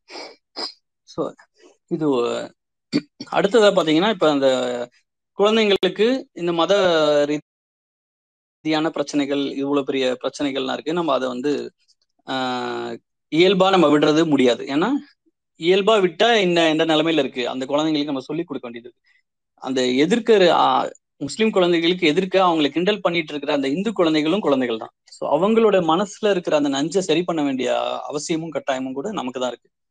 ஸோ அதே மாதிரி இதே பிரச்சனையை அப்படியே நீங்க சாதிக்கு அப்ளை பண்ணீங்கனாலும் சேமா தான் இருக்கும். ஒரே பள்ளிக்கூடத்துல படிக்கிற பல ஜாதி குழந்தைகள்ல ஒடுக்கப்பட்ட ஜாதியில இருக்கிற குழந்தைகளோட நிலைமை என்ன அப்படிங்கிறது நம்ம பலது பார்த்திருப்போம். பல நம்ம விஷயங்கள் நமக்கு ஏற்கனவே தெரிஞ்சிருக்கும்.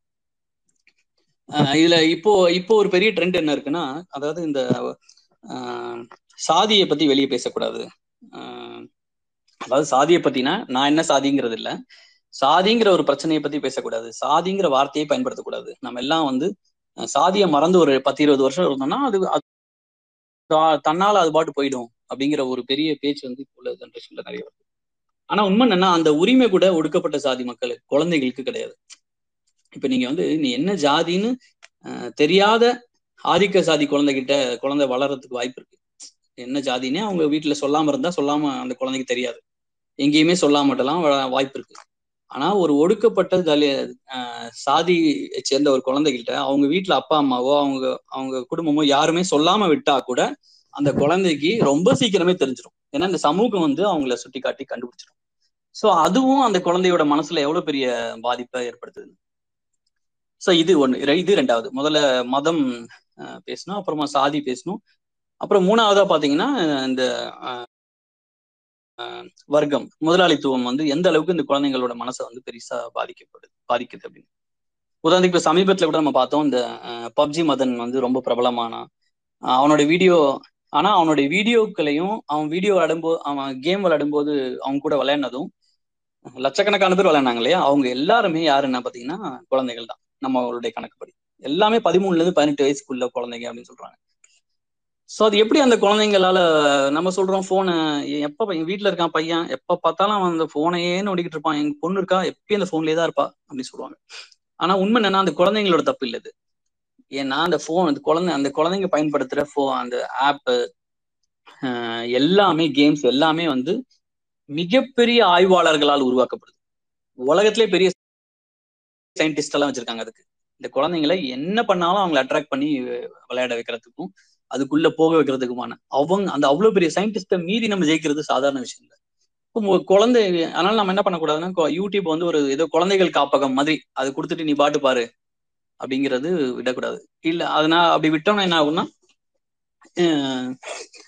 வர்க்கத்தால பின்னாடி இருக்கிற நம்மள மாதிரி குடும்பத்துல இருக்கிற குழந்தைங்க இந்த பெரிய முதலாளிகள் கிட்ட சிக்கிப்பாங்க மாட்டிப்பாங்க.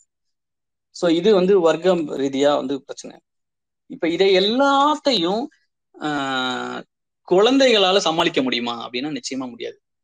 பள்ளிக்கூடங்கள் ஏற்கனவே நம்ம பார்த்தோம் பிரச்சனை இருக்கு. குடும்பங்கள் பிரச்சனை இருக்கு. அப்புறம் இந்த சமூகமும் பிரச்சனையில இருக்கு. அப்புறம் அரசாங்கமும் இதுக்கு பெரிய உதவி பண்ணல. இப்ப இதை சரி பண்றதுக்கான வழிகள் என்ன அப்படின்னு நம்ம பார்த்தோம்னா ஏற்கனவே நான் இஸ்ரேல்ல ஒரு உதாரணம் சொன்னேன். அமெரிக்கா கருப்பின மக்களுக்கான ஆதரவு பத்தி உதாரணம் சொன்னேன். இது ரெண்டையுமே நம்ம பாடமா எடுத்துட்டு யோசிச்சோம்னா குழந்தைகள்கிட்ட பொதுவா நூல்களை கொண்டு போய் சேர்த்து கொடுத்தோம்னா அவங்க மாறதுக்கு வாய்ப்பு இருக்கு. ஆனா அந்த நூல்களை எப்படி கொண்டு போறது? கதை வடிவில கொண்டு போறது எளிதா இருக்கும். அதாவது நிறைய கதை சொல்லி நேரடியா வந்து அம்பேத்கர் என்பவர் யார் என்றால் அவர் அப்படின்னு நம்ம ஆரம்பிக்கிறதுக்கு பதிலாக ஏதோ ஒரு கதையை சொல்லி அதுக்குள்ள ஒரு சின்ன கேரக்டர் இப்ப இந்த சோட்டா பீம் கதையெல்லாம் எப்படி வருது உங்களுக்கு சோட்டா பீம் கதையை வச்சு ஒரு இந்துத்துவா தத்துவத்தை எப்படி உள்ள கொண்டு வந்து அவங்களால சொல்ல முடியுது? அதை நம்மளால ஏன் செய்ய முடியல அப்படிங்கிறது தான் நம்ம யோசிக்க வேண்டியது உதாரணத்துக்கு என்ன பண்ணோம்னா சின்ன குழந்தைகளுக்கு கதை சொல்லும்போது வேற ஒரு விலங்குகளுக்கு மேல ஒரு கதாபாத்திரங்களை ஏத்தி சொல்றது. ஒரு ஏழு எட்டு வயசு தாண்டும் போது அந்த குழந்தைங்களுக்கு அந்த சின்ன விலங்குகளை விட்டு விட்டு வெளியே வந்து என்ன பண்ணணும் உண்மையான மனிதர்களை வச்சு கதை சொல்ல ஆரம்பிக்கிறது. ஸோ இது மாதிரி கதை சொல்லும் போது அந்த குழந்தைங்களுக்கு வந்து அந்தந்த வயசுக்கு ஏற்ற மாதிரி கொஞ்சம் புரிய ஆரம்பிக்கும். ஒரு சில நூல்களை நான் வந்து உதாரணமா சொல்றேன். ஏதாவது மிகப்பெரிய அளவு பிரபலமாகலைன்னா கூட அந்த நூல்கள்லாம் வந்து ஏதோ சில முயற்சிகளை வந்து செஞ்சிருக்காங்க. ஏன்னா அந்த நூல்களை தவிர பாத்தீங்கன்னா உங்களுக்கு தமிழ்ல ஏராளமான கடவுள் நம்பிக்கையை போதிக்கிற குழந்தை கதைகளும் மூட நம்பிக்கையை போதிக்கிற குழந்தை கதைகளும் இல்லைன்னா ஒரு ஃபேண்டசி உலகத்திலேயே குழந்தைகளை வைக்கிறதுக்கான முயற்சியும் நடக்கும். ஃபேண்டசி உலகத்திலேயே என்னன்னா ஒரு பெரிய வானத்தை உலகத்தை அது ஏதோ ஒரு உலகத்தை கிரியேட் பண்ணியிருப்பாங்க ஆனா அந்த கிரியேட் பண்ணி அந்த குழந்தைன்னா அந்த அந்த அந்த ஃபேண்டசி உலகத்துக்குள்ளேயே தொடர்ச்சியா பயணிக்கிற மாதிரியே இருக்கும். அதுல இருந்து ஏதோ ஒரு விஷயத்த அந்த குழந்தை வந்து இன்டைரக்டா கத்துக்கிற மாதிரி ஒரு நிலைமைக்கு கொண்டு வர மாட்டாங்க. அப்புறம் அதே மாதிரி மூட நம்பிக்கைகள் கதைகள். இதுதான் இது ரெண்டும் தான் பெரும்பாலான கதைகள் வந்து உலகம் ஃபுல்லாமே தமிழ் உலகம் ஃபுல்லாமே இருக்கு. அதை தாண்டி ஒரு சில மிக சில நூல்கள் மட்டும்தான் அங்கங்க உருவாகிட்டு இருக்கு. இப்ப ஆங்கிலத்துல கூட ஒரு ஜெர்மன்ல வந்து ஒரு நூல் இருக்கு. இப்ப கம்யூனிசம் ஃபார் கிட்ஸ்னு ஒரு நூல் ஒரு புக் இருக்கு. அது என்னன்னா குழந்தைங்களுக்கு கம்யூனிசத்தை எப்படி சொல்லி தர்றது? அப்படின்னு ஆனா அது குழந்தைங்க ரொம்ப சின்ன குழந்தைங்க படிக்க முடியாது. எனக்கு தெரிஞ்சு ஒரு பதிமூணு பதினாலு வயசுக்கு மேல உள்ள குழந்தைங்க அது வந்து ஒரு உதாரணத்தோட அதுல வந்து எந்த தத்துவமும் நேரடியா இருக்காது. ஒரு உதாரணம் ஒரு பெரிய ஒரு பெண் வந்து ஒரு பேக்கரி ஆரம்பிப்பாங்க. அந்த பேக்கரி ஆரம்பிச்சு அவங்க எப்படி ரன் பண்றாங்க அதை? அப்படிங்கிறதுல ஒவ்வொரு வாட்டியும் அவங்களுக்கு நஷ்டம் வரும். நஷ்டம் வரும்போது அதுக்கான காரணம் என்னவா இருக்கும்னு சொல்லி அவங்க மூலதனத்துல இருந்து தேடி கண்டுபிடிச்சு வச்சிருப்பாங்க. தேடி கண்டுபிடிச்சு சொல்லுவாங்க. ஒவ்வொரு எபிசோடு அந்த கதையை முடியும் போதும் ஏன் அவங்க தோக்குறாங்கிறதுக்கு ஒரு சரியான ஒரு மூலதன காரணம் இருக்கும். அப்போ அவங்க திரும்ப ஜெயிக்க வர்றதுக்கு என்ன பண்ணுவாங்கன்னா கம்யூனிஸ்ட் தத்துவத்துல இருந்து எதுலையாவது ஒண்ணுல ஒண்ணுத்தை எடுத்து இதன் காரணமா அவங்க ஜெயிக்க திருப்பி வாய்ப்பு இருக்குன்னு கொண்டு வருவாங்க. அப்புறம் அடுத்த எபிசோட்ல அவங்க தோக்குறதுக்கான காரணம் ஏதோ ஒரு மூலதனம் வந்து முதலாளித்துவம் அவங்களை தோக்கடிக்கும். ஸோ அது வந்து கம்யூனிசம் ஃபார் கிட்ஸ்னு ஒரு ஆங்கிலத்துல ஜெர்மன்ல வந்து அப்புறம் ஆங்கிலத்துல வந்துச்சு. அதே மாதிரி பல மொழிகள்ல பல நூல்கள் முயற்சி பண்ணியிருக்காங்க உதாரணத்துக்கு இப்போ கியூபாவுல இருக்கிற சிறுவர் நூல்கள் எல்லாம் படிச்சு பார்த்தோம்னா ஆஹ் அந்த எந்த சிறுவர் நூல்லயும் வந்து நீங்க பாத்தீங்கன்னா கடவுளோ இல்ல மூட நம்பிக்கையோ ஒரு சின்ன ப இடத்துல கூட வராது. அவங்க முடிஞ்ச அளவுக்கு என்ன பண்ணுவாங்க யதார்த்தமான வாழ்க்கையை தான் அவங்க வந்து பெரும்பாலும் கதையா சொல்றாங்க. ஒரு கதையை படிச்சுட்டு இருந்தேன். அதுல வந்து கியூபாவுக்கு வெளியே இருந்த ஒரு ஒரு குடும்பம் வந்து கியூபாவுக்குள்ள வராங்க. வந்த உடனே அங்க இருக்கிற அந்த குழந்தையும் கியூபாவுக்குள்ள இருக்கிற ஒரு குழந்தையும் டிராவல் பண்ற மாதிரியான கியூபாக்குள்ளேயே டிராவல் பண்ற மாதிரியான ஒரு கதை. அப்போ வந்து ஒரு ஒரு நைட் ஆகும். அந்த கியூபாவுக்கு வெளியே இருந்த அந்த குழந்தை வானத்தை பார்த்து அதுவும் போதுல இருந்து நட்சத்திரம் அதான் எங்க பெரியப்பா. இதுவும் போதுல ஒரு நட்சத்திரம்லாம் அதான் எங்க பெரியமா இது எங்க பாட்டி இறந்த உடனே அப்படியே புஷ்னு மாறி மேல போய் அந்த நட்சத்திரமா அவங்க கன்வெர்ட் ஆயிடுவாங்க அப்படின்னு சொல்லி அந்த குழந்தை சொல்லுவாங்க. அப்ப அந்த கியூபாக்குள்ளேயே உள்ள ஒரு குழந்தை சொல்ற மாதிரி வச்சிருப்பாங்க. பெரியப்பாவா பெரியமாவா அவங்க இறந்த உடனே இங்கேயே எரிஞ்சு போயிடுறாங்க. இங்க இருந்து அவ்வளவு தூரம்லாம் டிராவல் பண்ண முடியாது. அவ்வளவு ஈஸியா டிராவல் பண்ண முடியும்னா மனுஷங்களே என்னைக்கும் டிராவல் பண்ணிருக்கலாமே நேரம் நட்சத்திரத்துக்கு. அப்படின்னு ரொம்ப சாதாரணமா அந்த குழந்தை பேசுற மாதிரி அப்படி வச்சிருப்பாங்க. ஸோ அது எதுவுமே வந்து ஒரு திணிக்கிற மாதிரியே இருக்காது. ஸோ கியூபால உள்ள கதைகள்லாம் பாத்தீங்கன்னா இந்த மாதிரி இருக்கும். ஸோ இது மாதிரியான கதைகள் நிறைய உருவாகும் போதுதான் இப்ப நம்ம மேல பார்த்தோம் இல்லையா? அந்த சாதி பிரச்சனைகள் குழந்தைகிட்ட கொண்டு போறது மத பிரச்சனைகளை குழந்தைகள்கிட்ட கொண்டு போறது வர்க்க பிரச்சனை குழந்தைகள்கிட்ட கொண்டு போறதெல்லாம் ரொம்ப வந்து குறைய ஆரம்பிக்கும் இப்ப சமீபத்துல வந்து கோமாக்கோ இளங்கோன்னு ஒரு தமிழ்ல ஒரு எழுத்தாளர் வந்து சஞ்சீவி மாமான்னு ஒரு நூல் எழுந்தார் ஒரு சிறுவர் நூல் தான் அந்த சிறுவர் நூல்ல எனக்கு தெரிஞ்சு ரொம்ப ஒரு பத்து வயசு கீழே உள்ள குழந்தைங்களால படிக்க முடியாது. ஆனா வார்த்தைகள் கொஞ்சம் கடினமா இருக்கும். ஆனா பத்து பதினெண்டு வயசுக்கு மேல உள்ள குழந்தைங்க நிச்சயமா படிக்கலாம். அந்த சஞ்சீவி மாமா நாவல்ல வந்து ஒரு இடைநிலை சாதியை சேர்ந்த பேச்சிரா பேச்சிராசு அப்படின்னு ஒரு சின்ன பையன் இருக்கான். அவன் தினமும் வந்து அவங்க தெருவில் யாரை பாக்குறான்னா ஒரு சுகாதார பணியாளரை பாக்குறான் அவர் பேரு சிரஞ்சி அவர் பேரு சஞ்சீவி. ஸோ அதான் அந்த கதையோட பேரு சஞ்சீவி மாமா. அவர் பாக்குற பார்க்கும்போது அவரை வந்து இவனுக்கு ரொம்ப பிடிக்குது. இப்போ பொதுவாகவே நம்ம வீட்டு பக்கத்துல வந்து போறவங்கள நம்ம என்ன சொல்லுவோம்? பக்கத்துல இருக்கிறவங்கள. ஆண்களாக இருந்தா மாமானுவோம் பெண்களா இருந்தா அத்தைன்னு சொல்லுவோம். ஆஹ் ஆண்கள் தான் மாமானா அத்தை பொண்ணுனா அத்தைன்னு சொல்லுவோம்ல. ஆனா ஒரு சுகாதார பணியாளரை நிச்சயமா இவங்க குடும்பத்துல இருந்து மாமான்னு சொல்றது அனுமதிக்கவே மாட்டாங்க. அவன் ஆனா இவன் முத முதல்ல அவரை பார்த்துட்டு சஞ்சீவி மாமான்னு கூப்பிடுவான். கூப்பிடும்போது அந்த அவங்க குடும்பம் வந்து இவனை எந்த அளவுக்கு ஆஹ் அடி பின்னி எடுப்பாங்கன்றத பார்க்கும்போது அவனுக்கு ஒரு கேள்வி வரும். ஏன் அப்படி? என் பக்கத்து வீட்டுல இருக்கிற யாரோ ஒருத்தவங்க புதுசா குடி வந்த ஒருத்தவங்கள நான் மாமான்னு கூப்பிட்டா இவங்க ஓகேன்றாங்க. ஆனா நான் பிறந்ததுல இருந்து நினைவு தெரிஞ்சதுல இருந்து எங்க வீட்டை வந்து எங்க வீடையும் எங்க தெருவையும் சுத்தம் பண்ணிட்டு இருக்கிறேன் இந்த சஞ்சீவி மாமாவை நான் சஞ்சீவி மாமான்னு சொன்னா எல்லாருமே அடிக்கிறாங்களே ஏன்? அப்படிங்கிற ஒரு கேள்வி அந்த குழந்தை மனசுல வந்து அந்த அந்த கதை வழியா ஏற்படுத்துவாங்க. இதை படிக்கும்போது ஒரு பத்து வயசு குழந்தை நிச்சயமா அதே கேள்வி அந்த குழந்தைக்கு ஏற்படும். அவங்க வீட்டு வாசல்ல இதே மாதிரி யாரையாவது பார்க்கும்போது நிச்சயமா வந்து ஓ அவங்க நம்ம மாமான்னு கூப்பிட்டா இவங்க நிச்சயமா அடிப்பாங்களோ நம்ம வீட்டுல உள்ளவங்க. அப்ப நமக்கும் அவங்களுக்கும் ஏதோ வித்தியாசத்தை இவங்களே உருவாக்குறாங்க. அப்படின்னு சாதினா என்ன? அது சரியா தப்பாங்கிற கேள்வியை வந்து நிச்சயம் அந்த குழந்தை வந்து எழுப்பும் அவன் அவன் வந்து அந்த கேள்வி அந்த அந்த கதையில என்ன பண்ணா தொடர்ந்து அவன் வந்து அந்த சஞ்சீவி மாமாவா இவங்க அடிக்க அடிக்க அந்த மாமா அவனுக்கு ரொம்ப பிடிக்கும். ஏன்னா அவர் வந்து யாரையும் அடிக்கிறது இல்லை. அவர் எல்லாமே நல்லது பண்றாரு. ஆனா இவங்க எல்லாரும் வந்து அவரை வந்து கேவலமா பேசுறது சின்ன பசங்களே வாடா போடான் டே சஞ்சீவி வாடா போடான்னு கூப்பிடுறது இதெல்லாம் பண்றாங்க. இதெல்லாம் தப்புன்னு வந்து அவனுக்கு வந்து புரியும். அப்புறம் ஒரு கட்டத்துக்கு மேல என்ன பண்ணுவான்னா அவங்க ஸ்கூல் ஆண்டு விழால ஏதாவது ஒரு வேஷம் போட்டு நடிக்கணும்னு சொல்லும்போது இவன் என்ன பண்ணுவான்னா அந்த சஞ்சீவ் மாமா கிட்ட போய் அவருடைய அவர் பயன்படுத்துற பாத்திரங்கள் உடைய எல்லாத்தையும் வாங்கிட்டு போய் சஞ்சீவி மாமாவா மேடையில ஏறி நின்று நடிச்சு காட்டுவான். அது நடிக்கும்போது அந்த நடிக்கும்போது அதுக்கப்புறம் வந்து எல்லாரையும் ரொம்ப அள வச்சிருவான் அவனோட நடிப்பு மூலமா. அதுக்கப்புறம் அவங்க குடும்பமே வந்து நாங்க அவங்க பண்ணது தப்புங்கிற மாதிரி உணர்ற மாதிரியான ஒரு கதை அது. ஸோ இந்த கதை மூலமா இதுல ஜாதினா என்ன அப்படின்னு எக்ஸ்பிளனேஷன் எங்கேயுமே இருக்காது. ஆனா சாதியை இன்டைரக்டா மறைமுகமா அந்த குழந்தையோட மனசுல சாதிங்கிறது இந்த வேறுபாடு வந்து ரொம்ப தப்பு. எல்லாருமே ஒண்ணு சமத்துவங்கிறது வந்து குழந்தைங்களோட மனசுல நிச்சயமா அது வந்து பதிய வைக்கும். இப்ப அவனை பாத்தீங்கன்னா வந்து அவனுக்கு வந்த கேள்விகளே வந்து இந்த குழந்தைங்க நிச்சயமா வரும். எனக்கு ரொம்ப பிடிச்ச சஞ்சீவ் மாமாவை நான் ஏன் தொடக்கூடாது? அது ஏன் அப்படின்னு நிச்சயமா கேட்பாங்க அந்த மாமா தொடர எந்த பொருளையும் நானும் தொடக்கூடாதுன்றாங்களா அது ஏன்? நான் இந்த கிணத்துல தண்ணி எடுக்கலாம் ஆனா என்னைய மாதிரி இன்னொரு சின்ன பையன் சஞ்சீவ் மாமா வீட்டு பக்கத்துல இருந்து வர இன்னொரு சின்ன பையன் இந்த கிணத்துல தண்ணி எடுக்க கூடாதுன்றாங்க அது ஏன்? நான் சாதாரணமா நிமிந்து இந்த தெருவில் நடக்கலாம் ஆனா சஞ்சீவ் மாமா அப்படி நடக்கக்கூடாது அது ஏன்? பன்னிகள் எல்லாம் பன்றிகளை பத்தி நான் நிறைய தெரிஞ்சுக்கணும்னு எனக்கு நிறைய கேள்வி இருக்கு. ஆனா அந்த பன்றி வளர்க்குற சொக்கத்தாயின்னு ஒரு கேரக்டர் வருவாங்க அதுல. அவங்கள்ட்ட போய் நான் பேசவே கூடாதுங்கிறாங்க. அது ஏன்? எங்க ஊர்ல மழை வரலன்னா ஏதோ பிராய்ச்சித்தம் செய்யணுமா? ஆனா எங்களையெல்லாம் விட்டுட்டு சஞ்சீவி மாமாவோட பையனுக்கு கரும்புலி செம்புலி குதி நடு ரோட்ல அலைய விடுறாங்களே அது ஏன்? எங்க ஊர்ல செத்து போன ஒரு தாத்தாவோட பணத்தை ஆஹ் அவரோட பையன் கூட தூக்காம அவர் பையன் கூட கூடாது ஆனா யார் தூக்கணுமா? சஞ்சீவி மாமாவை போய் தூக்க சொல்றாங்க அது ஏன்? என் கூட படிக்கிற வேற பையன் கூட விளையாடவோ அவங்க வீட்டுக்கு போக கூட விட மாட்டாங்க யாரே? சஞ்சீவி மாமா ஊர்ல இருக்கிற பசங்களை.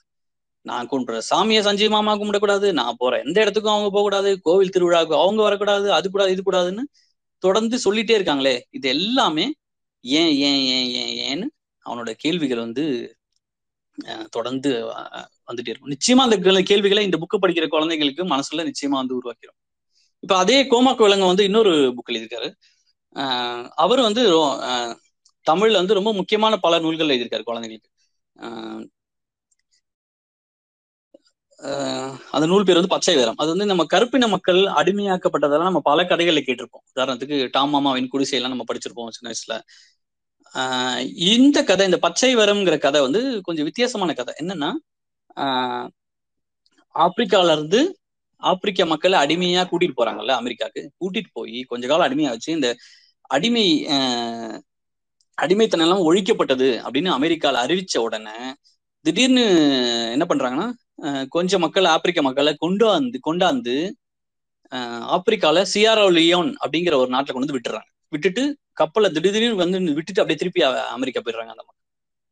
இப்ப ஒரு ஒன்னு ரெண்டு ஜெனரேஷனாவே ஆப்பிரிக்கால வாழாத இந்த மக்கள் அமெரிக்காலேயே அடிமையா வாழ்ந்தவங்க திடீர்னு ஆப்பிரிக்காவுக்கு சியாரோலியன் பகுதிக்கு வந்த உடனே அவங்களோட வாழ்க்கை எப்படி இருக்கு? அப்படிங்கிறத வந்து ஒரு பின்னாடியும் முன்னாடியும் முன்னாடி கற்பின கால அடிமையா இருந்த காலத்துல எப்படி வாழ்ந்தாங்க அப்புறம் எப்படி வாழ்றாங்க எப்படி டிராவல் பண்ணாங்க திருப்பி எப்படி வாழ்றாங்கன்றத வந்து ரொம்ப அழகா வந்து ஒரு நாவல் வடிவில் கோமாக்க விலங்க எதிர்ப்பார். அந்த நூல் பேர் வந்து பச்சை வைரம். இதுவும் இதை படிக்கும் போது குழந்தைங்களுக்கு என்ன மனசுல தோணும்னா நிச்சயமா அடிமைத்தனம்ங்கிறது எவ்வளவு பெரிய தவறு? ஏன் ஒரு மனுஷன் இன்னொரு மனுஷனுக்கு அடிமையா இருக்கணும்? ஏன் ஒரு மனுஷன் இன்னொரு மனுஷனை அடிமைப்படுத்தணும்? அப்படிங்கிறது வந்து அப்படிங்கிற கேள்வி ரொம்ப ஆழமா வந்து குழந்தைங்க மனசுல நிச்சயமா எழுப்பாது அது. படிக்கும்போது குழந்தைங்களுக்கு இனிமேல் நம்ம யாருக்கு மேலேயும் அதிகாரத்தை செலுத்தவே கூடாதுங்கிற எண்ணம் வந்து அந்த குழந்தைங்க அப்புறம் இன்னொரு ஒரு சமீபத்துல ஒரு ஒரு நூல் வந்தது என்னன்னா உதயசங்கர்னு ஒரு எழுத்தாளர் ஒரு தமிழ்நாடு முற்போக்கு எழுத்தாளர் சங்கத்தோட மாநில பொறுப்புலாம் இருக்காரு. அவர் வந்து ஒரு மாய கண்ணாடின்னு ஒரு நூல் எழுதினார். மாய கண்ணாடி வந்து உதயசங்கர் அப்படிங்கிற ஒரு தோழர் எழுதினார். எனக்கு தெரிஞ்சு கடந்த பத்து ஆண்டு கால காலத்துல வெளியான மிக மிக முக்கியமான ஒரு சிறார் நூல் வந்து மாய கண்ணாடின்னு நான் சொல்லுவேன் ஏன்னா நம்ம சின்ன வயசுல இருந்து நம்ம வந்து ராஜா கதைகள் கேட்டிருப்போம். ஒரு ராஜா வருவாரு அவர் வந்து இன்னொரு நாட்டை வந்து பிடிப்பாரு. அவர் வந்து ராஜா வந்து பயங்கரமான ஆளு செமையா சண்டை போடுவாரு. இல்லைன்னா சில ராஜா வந்து பெரிய பெரிய கோயில் கட்டினாரும்பாங்க இல்லைன்னா சில ராஜா வந்து ரொம்ப ரொம்ப நல்லவர். அவர் வந்து ஏழைகளுக்கு சாப்பாடு போட்டாரு இல்ல சில ராஜா வந்து பயங்கர வீர வீர தீர ராஜா. பத்து குதிரை வச்சிருந்தாரு இருபது யானை வச்சிருந்தாரு. இல்ல ஒரு சில ராஜா இருபது கல்யாணம் பண்ணாரு ஆயிரம் கல்யாணம் பண்ணாரு. இந்த மாதிரி ராஜா கதைகள் நம்ம வந்து நிறைய கேட்டிருப்போம். இவர் உதயசங்கர் என்ன பண்ணியிருக்காருன்னா தோழர் உதயசங்கர் என்ன பண்ணியிருக்காருன்னா ராஜா கதைகளை தான் மாயக்க நாடியில் எழுதியிருக்காரு. ஆனா அதுல இருக்கிற எல்லா அதுல வர்ற அந்த நூல்ல ஒரு ஒரு பத்து பதினஞ்சு கதை இருக்கு. அதுல இருக்கிற எல்லா ராஜாக்களையும் பகடி செஞ்சிருக்காரு. என்ன பண்ணிருக்காருன்னா இன்னைக்கு அரசியல்வாதிகளோட நடவடிக்கைகள் எல்லாம் இருக்குல்ல நம்ம வந்து மோடியா அது இதுன்னு பெரிய பெரிய அரசியல்வாதி எல்லாரும் யார் செய்யறோம் அவங்களோட வேலைகளை எடுத்து அவங்க செஞ்ச விஷயங்களை எடுத்து வச்சுக்கிட்டு அதையே அந்த காலத்துல ஒரு ஐநூறு வருஷம் முன்னாடி உள்ள ஒரு ராஜா செய்யற மாதிரி வேற மாதிரி செய்யற மாதிரி சொல்லி அதை மக்கள் எப்படி ஃபேஸ் பண்ணாங்க? எப்படி எதிர்த்து கேள்வி கேட்டாங்க அப்படிங்கறத வந்து ஒரு ரொம்ப பகடியா ஒரு நையாண்டியா வந்து அந்த மாயக்கண்ணாடிங்கிற நூல் எழுதியிருக்காரு உதாரணத்துக்கு ஒரு சில கதைகள் மட்டும் சொல்றேன். இப்போ மண்டுராஜான்னு ஒரு கதை அதுல ஒன்று ஒரு கதை வரும். அந்த கதை என்ன பண்ணுவாருன்னா அந்த ஒரு மண்டுராஜான்னு ஒரு ராஜா இருப்பாரு. அந்த ராஜா வந்து எப்ப பார்த்தாலும் ஏதாவது ஒண்ணு மக்களை எதையாவது ஒண்ணு செஞ்சு மக்களை குடும்பப்படுத்துறது அது மக்களை கஷ்டப்படுறதை பார்க்கும்போது அவருக்கு ஜாலியா இருக்கும். டெய்லியும் டெய்லியும் சந்தோஷமா இருப்பாரு. ஒரு நாள் என்ன பண்ணுவார்? திடீர்னு ஒரு சட்டத்தை போடுவார். எல்லாருமே இனிமேல் தலைகீழ தான் நடந்து வரணும்.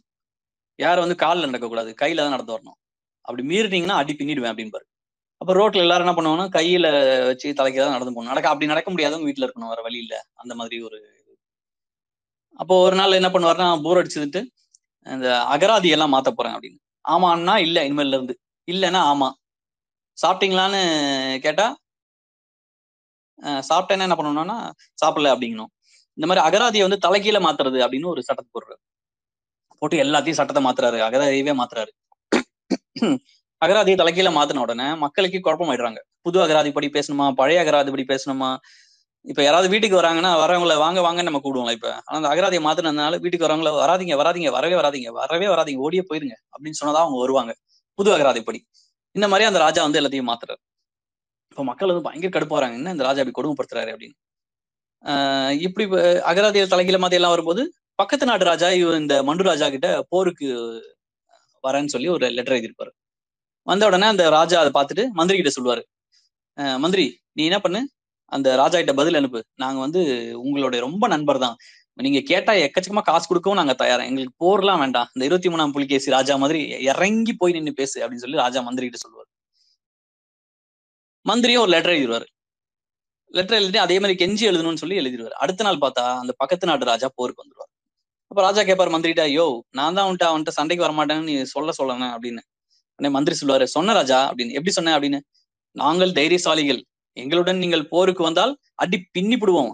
நாங்க வீர தீரசாலிகள் அப்படின்னு எழுதுன ராஜா அப்படின்னு மந்திரி. ஏன் அப்படி எழுதுனேன் ராஜா நீங்க தானே ராஜா வந்து அகராதியை மாத்தி எழுத சொன்னீங்க. அதனால அந்த புது அகராதி படி இந்த கடிதத்தை எழுதிட்டேன் அப்படின்னு சொல்லி அந்த மந்திரி வந்து சொல்லுவாரு. சோ அப்ப ராஜாவையும் மந்திரியும் ரெண்டு பேரையும் வந்து பக்கத்து நாட்டு ராஜா வந்து அரெஸ்ட் பண்ணி கூட்டு போயிட்டாரு. சோ இந்த இந்த இந்த காமெடியா இந்த கதையை எழுதி அதுல என்ன பண்ணிருப்பாருன்னா ஒரு இந்த மன்னர்களை அந்த அத ஆட்சியாளர்களை வந்து ஒரு பகடி செய்யறது. எத்தனையோ புது புது சட்டங்கள் தினமும் போட்டுக்கிட்டு இருக்காங்க மாத்தி மாத்தி நம்மளுடைய ஆட்சியாளர்கள்லாம். சோ அதை நம்ம அப்படியே இது ஒன்னொன்னையும் படிக்கும்போது அப்படியே நம்ம இந்த ராஜா இந்த மந்திரி இந்த மினிஸ்டர் இந்த சிஎம் இந்த முதல்வர் அந்த பிரதமர்னு எல்லாமே நம்ம கண்ணு முன்னாடி வருவாங்க.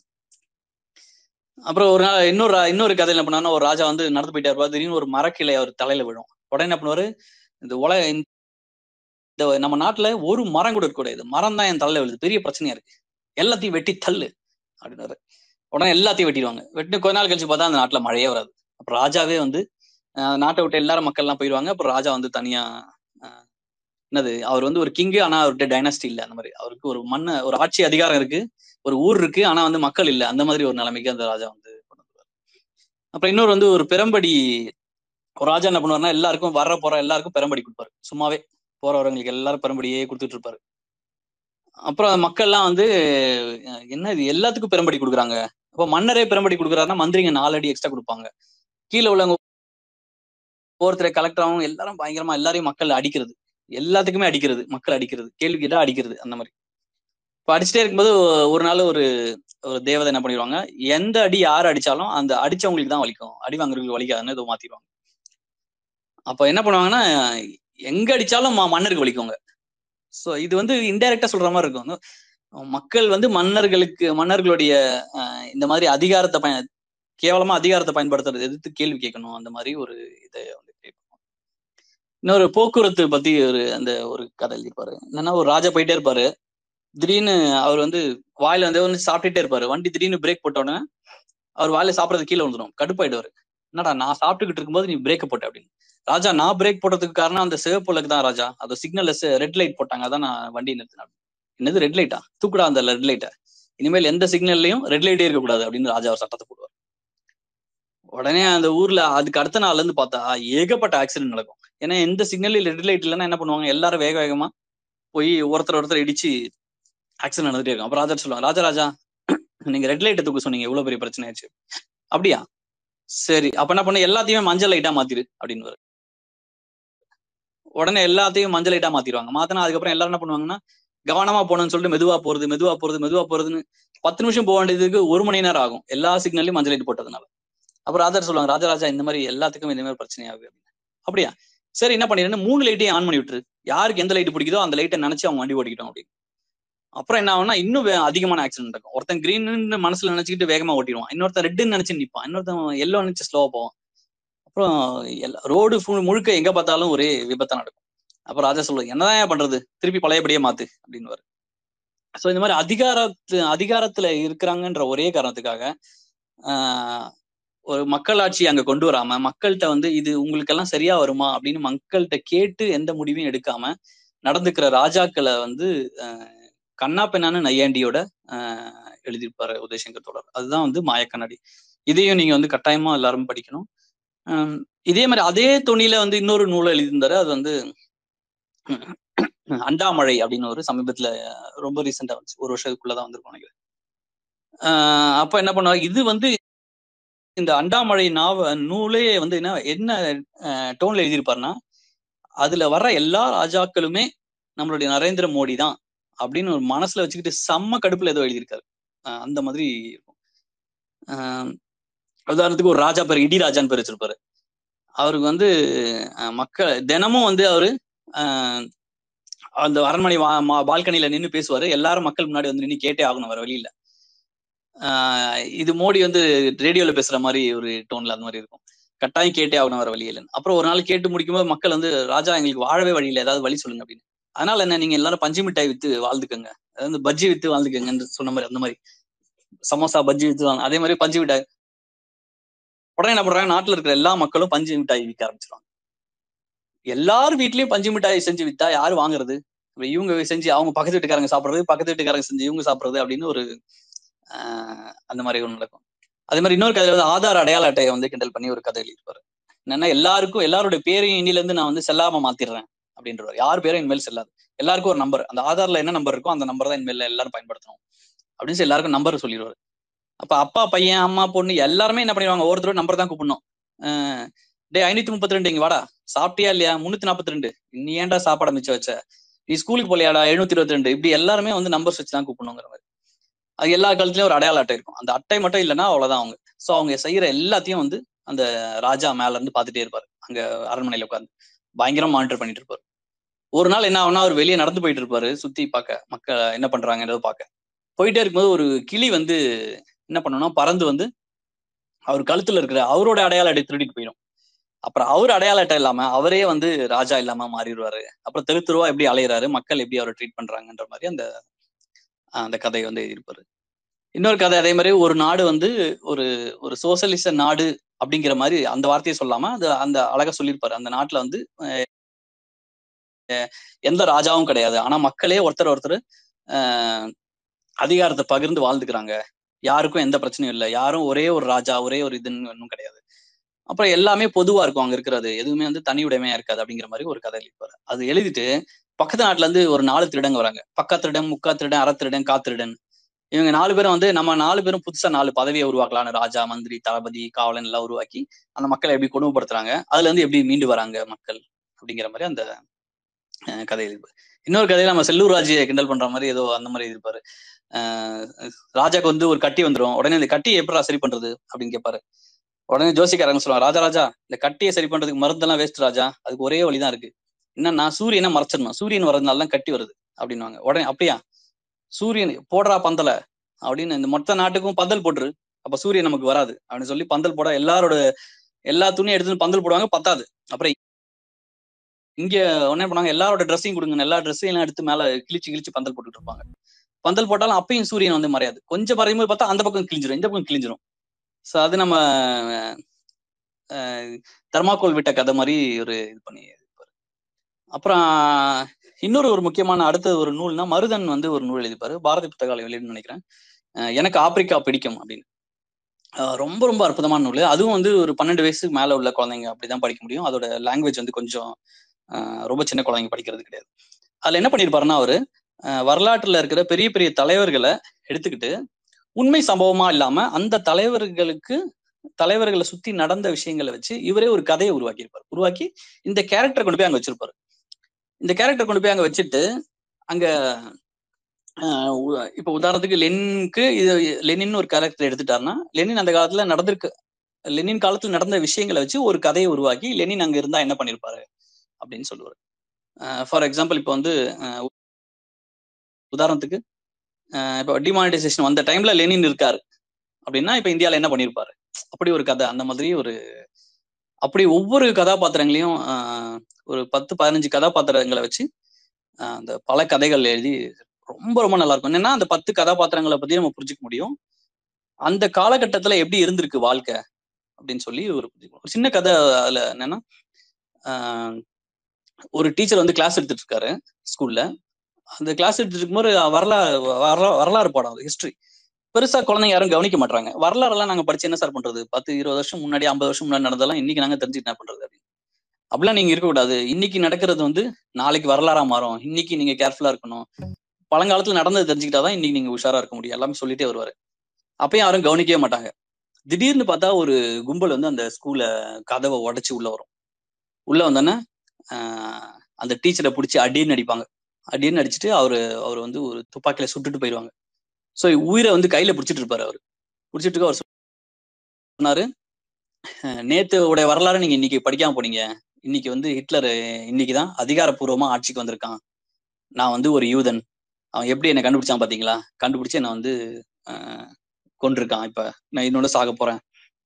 அப்படின்னு சொல்லி அவரு சொல்லிட்டே இருப்பாரு. இப்ப நீங்க இன்னைக்கு நீங்கெல்லாம் வரலாற படிக்காம விட்டீங்கன்னா ஆஹ் வரலாறை படிச்சு புரிஞ்சுக்கிட்டு அதுக்கேற்ற மாதிரி நடந்துக்காம இருந்தீங்கன்னா நாளைக்கு என்ன ஆகும்னா உங்களுக்கும் பிரச்சனை வரும் அப்படின்னு அவரு சொல்லி முடிச்சுட்டு அப்படியே இறந்து போவாரு. இது உண்மையிலே நடந்த சம்பவம் இல்ல. ஆனா ஹிட்லர் ஆட்சிக்கு வந்த அன்னைக்கு என்ன நடந்திருக்கலாம் அங்க இருக்கிற பள்ளிக்கூடத்துல? சாதாரணமா அதுக்கு முந்தின நாள் வரைக்கும் வகுப்பு எடுத்துட்டு இருந்த ஒரு யூதர் ஆசிரியருக்கு என்ன நடந்திருக்கும் அப்படிங்கிற மாதிரி ஒரு கதை. அவர் சொல்லி முடிக்கும்போது ரெண்டு பொம்பளை ரெண்டு பெண் குழந்தைகள் எந்திரிச்சு சார் நாங்களும் யூதர்கள் தான் அப்படின்னு சொல்லி அந்த கதையை வந்து அஹ், முடிப்பாரு. அப்புறம் இது ஒரு முக்கியமான நூல். அப்புறம் வந்து கயிறு அப்படின்னு ஒரு நூல் வந்து விஷ்ணுபுரம் சரவணன் எழுதியிருக்காரு. விஷ்ணுபுரம் சரவணன் ஒரு எழுத்தாளர். ஆஹ் அவர் கயிறு ஒரு நூல் இருக்கு இது வந்து பிரிண்டட் புக்கா வரல. வரும்ன்ற மாதிரி தகவல் வந்திருக்கு எனக்கு ஆனா இன்னும் வரல. இப்போதைக்கு கிண்டில் நூலா இருக்கு நீங்க படிக்கலாம் அது கிண்டல்ல போய். அந்த நூல் அந்த கதை எப்படின்னா ஒரு சின்ன பையன் வந்து அவங்க ஸ்கூலுக்கு போயிட்டு வரான். வரும்போது தினமும் வந்து ஒரு கயிறு கட்டிட்டு வரான் கையில. அந்த ஒரு கலர் ஏதோ ஒரு கலர் கயிறு. அது எந்த ஒவ்வொரு கலருக்கும் ஒரு ஒரு காரணம் இருக்கு இல்லையா? அந்த மாதிரி ஒரு கலர் அவங்க வீட்டுல வந்து அந்த கயிறு கட்டக்கூடாதுன்னு அவங்க அம்மா சொல்றாங்க. ஒவ்வொரு நாளும் அந்த கயிறை கட்டிட்டு கட்டிட்டு வரான். அவன் என்ன அவங்க அம்மா என்னென்னமோ சொல்லி பாக்குறாங்க உதாரணத்துக்கு. வேற வேற விஷயங்கள். இந்த கயிறு கட்டுறதுனால பல பிரச்சனைகள் இருக்குன்னு. இந்த வயசுக்கு உனக்கு அந்த உண்மையான காரணத்தை சொல்ல வேண்டாம்னு. ஒரு கட்டத்துக்கு மேல அவங்க அம்மா உண்மையை சொல்றாங்க. இது வந்து நம்மளோட ஜா நான் நீயும் நானும் பிறந்த ஒரு ஜாதியோட அடையாளத்தை வந்து காட்டுறதுக்காக தான் உன் கையில எப்படியாவது இந்த கயிறு கட்ட பாக்குறாங்க சோ பள்ளிக்கூடத்துக்குள்ள போகும்போது நீ அந்த கயிறு கட்டக்கூடாது அப்படிங்கிற விஷயத்த அவங்க அம்மா வழியில ஆஹ் அதை வந்து சொல்ல ட்ரை பண்ணியிருப்பாங்க. அது வந்து ரொம்ப ரொம்ப நல்ல கதை. ஒரு இருபது பக்கம் இருபத்தஞ்சு பக்கம் ஒரு சின்ன சிறுகதை மாதிரி தான் எழுதியிருப்பாரு விஷ்ணுபுரம் சரவணன். அதை நிச்சயமா நீங்க கிண்டல்ல போய் உடனே அதை படிங்க. முடிஞ்ச அளவுக்கு எல்லா ஆஹ் குழந்தைகளையும் பதினெட்டு வயசுக்கு கீழே இருக்க குழந்தைகளையும் நீங்க அதை வந்து படிக்க சொல்லுங்க. அப்புறம் கோமாக்கோ விலங்கு வந்து இன்னொரு ஒரு நூல் எழுதியிருக்காரு. ஆஹ் பஷீராவின் புறாக்கள். அது பாரதி புத்தகாலயம் தான் நினைக்கிறேன். சில புக்ஸ் ஃபார் சில்ட்ரன் தான் நினைக்கிறேன். பஷீராவின் புறாக்கள்.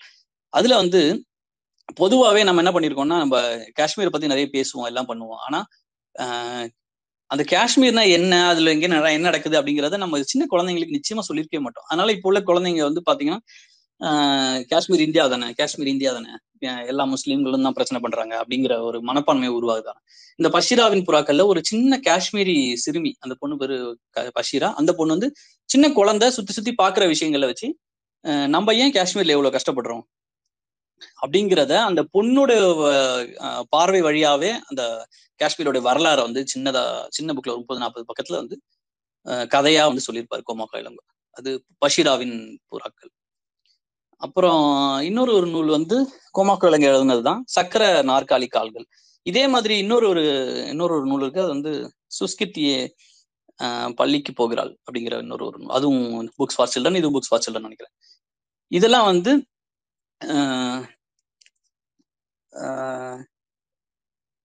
இது இதுவும் ரொம்ப ரொம்ப முக்கியமான நூல்கள்.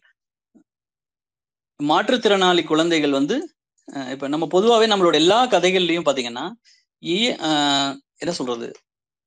கொஞ்சம் மாற்றங்கள் தெரியாத அஹ், அதாவது ரொம்ப இயல்பா இருக்கிற மாதிரியான குழந்தைகளுடைய கதைகள் தான் இருக்கும். நம்ம எத்தனை கதைகள் பார்த்துருப்போம் ரவி வந்தான் ராஜா வந்தான் ஆஹ் இவன் வந்தான் அவன் வந்தான் எல்லா கதைகளையும் போட்டிருப்போம். எந்த கதைகள்லயுமே நமக்கு வந்து ஒரு மாற்றுத்திறனாளி கதாபாத்திரமே நம்ம நம்ம கதைகள் இருக்காது. நம்ம கதைகள்ல இருக்காது. நம்ம வீட்டுல சொல்ற கதைகள் வெளியே சொல்ற கதைகள் பள்ளிக்கூடத்துல சொல்ற எந்த கதையும் இப்போ உங்களுக்கு ஞாபகம் அந்த கதைகள் எல்லாத்தையும் யோசிச்சு பாருங்களேன்.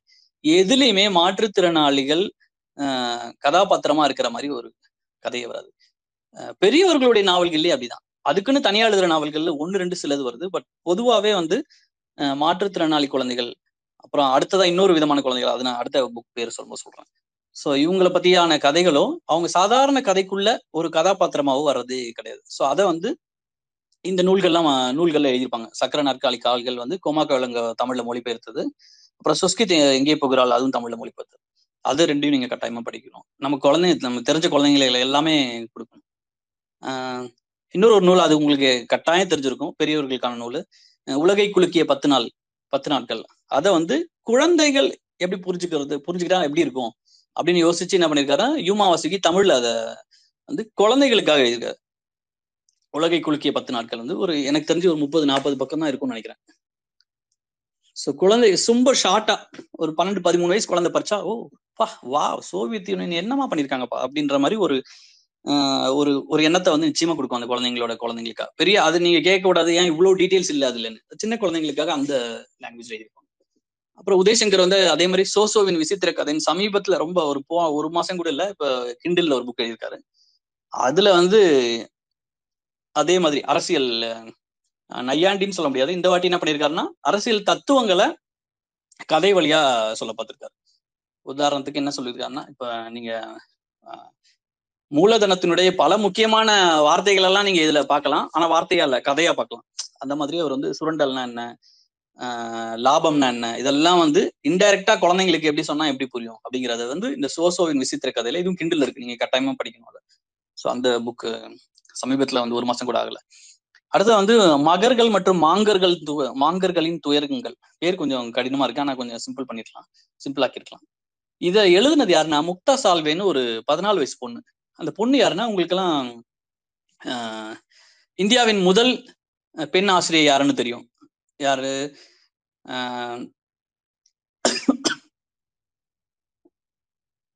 சாரி சாவித்திரிபாய் போலே உங்களுக்கு இந்தியாவின் முதல் பெண் ஆசிரியர் பேரு. யார் கேட்டாலும் நீங்க சொல்லுவீங்க ஆஹ் தோழர்? டைம் ஆகுது. கொஞ்சம் ஷார்ட்டா முடிச்சிருங்க. அந்த பேர் மட்டும் சொல்லிடுறேன் அவ்வளவுதான். ஆஹ் சாவித்திரிபாய் புலேவே உங்களுக்கு தெரியும். அவங்க அவங்க கிட்ட படிச்ச ஒரு பொண்ணு பதினாலு வயசு பொண்ணு முக்தா சால்வேன்னு ஒரு பொண்ணு வந்து நூறு நூத்தம்பது வருஷம் முன்னாடி பதினாலு வயசுல அவங்க வந்து அந்த சாதி வந்து எந்த அளவுக்கு அவங்களுக்கு இருந்திருக்கு அவங்களுக்கு எதிராக இருந்திருக்கு அப்படின்னு சொல்லி அவங்க பதினாலு வயசுல எழுதின ஒரு கட்டுரையை தமிழ்ல வந்து மொழிபெயர்த்து திவ்யா பாரதி திவ்யா பிரபுன்னு ஒருத்தவங்க எழுதியிருக்கு. அப்புறம் கடைசி இன்னும் ஒரே ஒரு நூல் பேர் மட்டும் சொல்லிடுறேன். இதுவும் புக்ஸ் ஃபார் சில்ட்ரன் நினைக்கிறேன். பெனி எனும் சிறுவன். இந்த நூலை வந்து தமிழ்ல வந்து யூமா வாசிக்கு மொழிபெயர்த்திருக்காரு. இந்த நூலுடைய ஸ்பெஷாலிட்டி என்னன்னா இந்த ஒரு ஒரு சின்ன பையன் அவன் நகரத்துல வாழ்றான். ஒரு ஒரு பள்ளிக்கூட விடுமுறையில் என்ன பண்றாங்க? அவங்க அப்பாவும் அவங்க அம்மாவும் அவங்க கிராமத்துல அவங்க அவங்க மாமா வீட்டுக்கு அவங்க அனுப்புறாங்க. அந்த மாமா வீட்டு கிராமத்துலன்னா கிராமம்னா இப்படி இருக்கும் அப்படி இருக்கும் நம்ம பொதுவா நம்ம கதைகள்ல படங்கள்ல பார்த்துருக்கோம் தமிழ்ல. ஆனா அவங்க அங்க என்ன பண்ணிருப்பாங்கன்னா அந்த கிராமம் வந்து ஒரு கூட்டுப்பண்ணை கிராமமா இருக்கும். அங்க வந்து சோசியலிச புரட்சி நடந்த காலகட்டம் ஸோ ஒரு கூட்டுப்பண்ணை கிராமமா இருக்கும். அந்த கூட்டுப்பண்ணை கிராமத்துக்குள்ள அவன் வந்து வாழ போவான். அந்த ரெண்டு மூணு மாசம் அங்க வாழும்போது கூட்டு பண்ணைனா எப்படி அது எப்படி வேலை செய்யுது எல்லாரும் எப்படி யாருக்கும் எந்த வீடும் அவங்களுக்கு சொந்தம்னு இல்லாம எந்த பொருளும் அவங்களுக்கு சொந்தம் இல்லாம அந்த நிலம் பொதுவா இருக்கு. எல்லாரும் பகிர்ந்துட்டு வாழ்றாங்க. எப்படி வாழ்றாங்க? அப்படிங்கறத அவங்க அந்த பையனோட பார்வையில இருந்து அது சூப்பரா எழுதியிருப்பாங்க. ஒரு இரநூறு பக்கம் இருக்கணும்னு நினைக்கிறேன். ஆனா ரொம்ப ரொம்ப நல்லா இருக்கும் அந்த புக் யுமாவாசிக்கு எழுது தமிழ்ல மொழிபெயர்த்த பெண்ணியனும் சிறுவன்.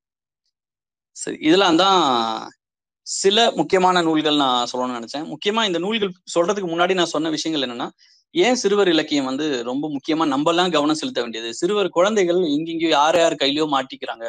அவங்கள நம்ம மீட்டு கொண்டு வர்றதுக்கான கதைகள் சொல்ல வேண்டியது உருவாக்க வேண்டியது நம்மளுடைய முக்கியமான கதை இதுன்னு நினைக்கிறேன்.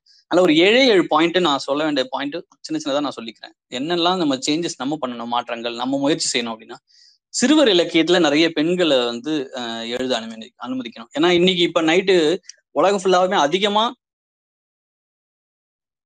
இன்னைக்கு இப்ப நைட்டுக்கு இந்த இரவு உணவை சமைச்சது யாருன்னு கணக்கெடுத்து பாத்தீங்கன்னா தொண்ணூத்தி எட்டு புள்ளி அஞ்சு சதவீதம். சும்மா ஒரு நம்பருக்கு ஒத்துமைப்பா சொல்றேன். பெண்களா இருப்பாங்க. அதே மாதிரி நீ நைட்டு தூங்க வைக்க குழந்தைய தூங்க வைக்கிறது யாராருன்னு கேட்டீங்கன்னா அதே தொண்ணூத்தெட்டு புள்ளி அஞ்சு சதவீதம் வந்து அம்மாக்கள் பெண்களா தான் இருப்பாங்க.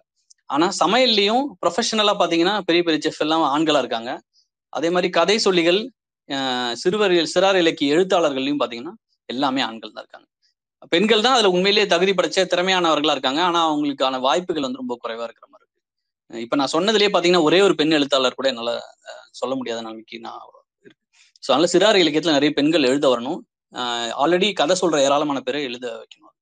அப்புறம் குழந்தை ரெண்டாவது வந்து குழந்தைகளே எழுதுறது வந்து ஊத்த ஊக்கப்படுத்தணும். அவங்க கதைகளை அவங்களே சொல்லட்டும். அவங்க வயசுக்கு அவங்க நிலைமைக்கு அவங்க என்ன புரியுது என்ன புரியல எல்லாத்தையும் அவங்க கதைகளை அவங்களே சொல்ல வைக்கணும் நம்ம.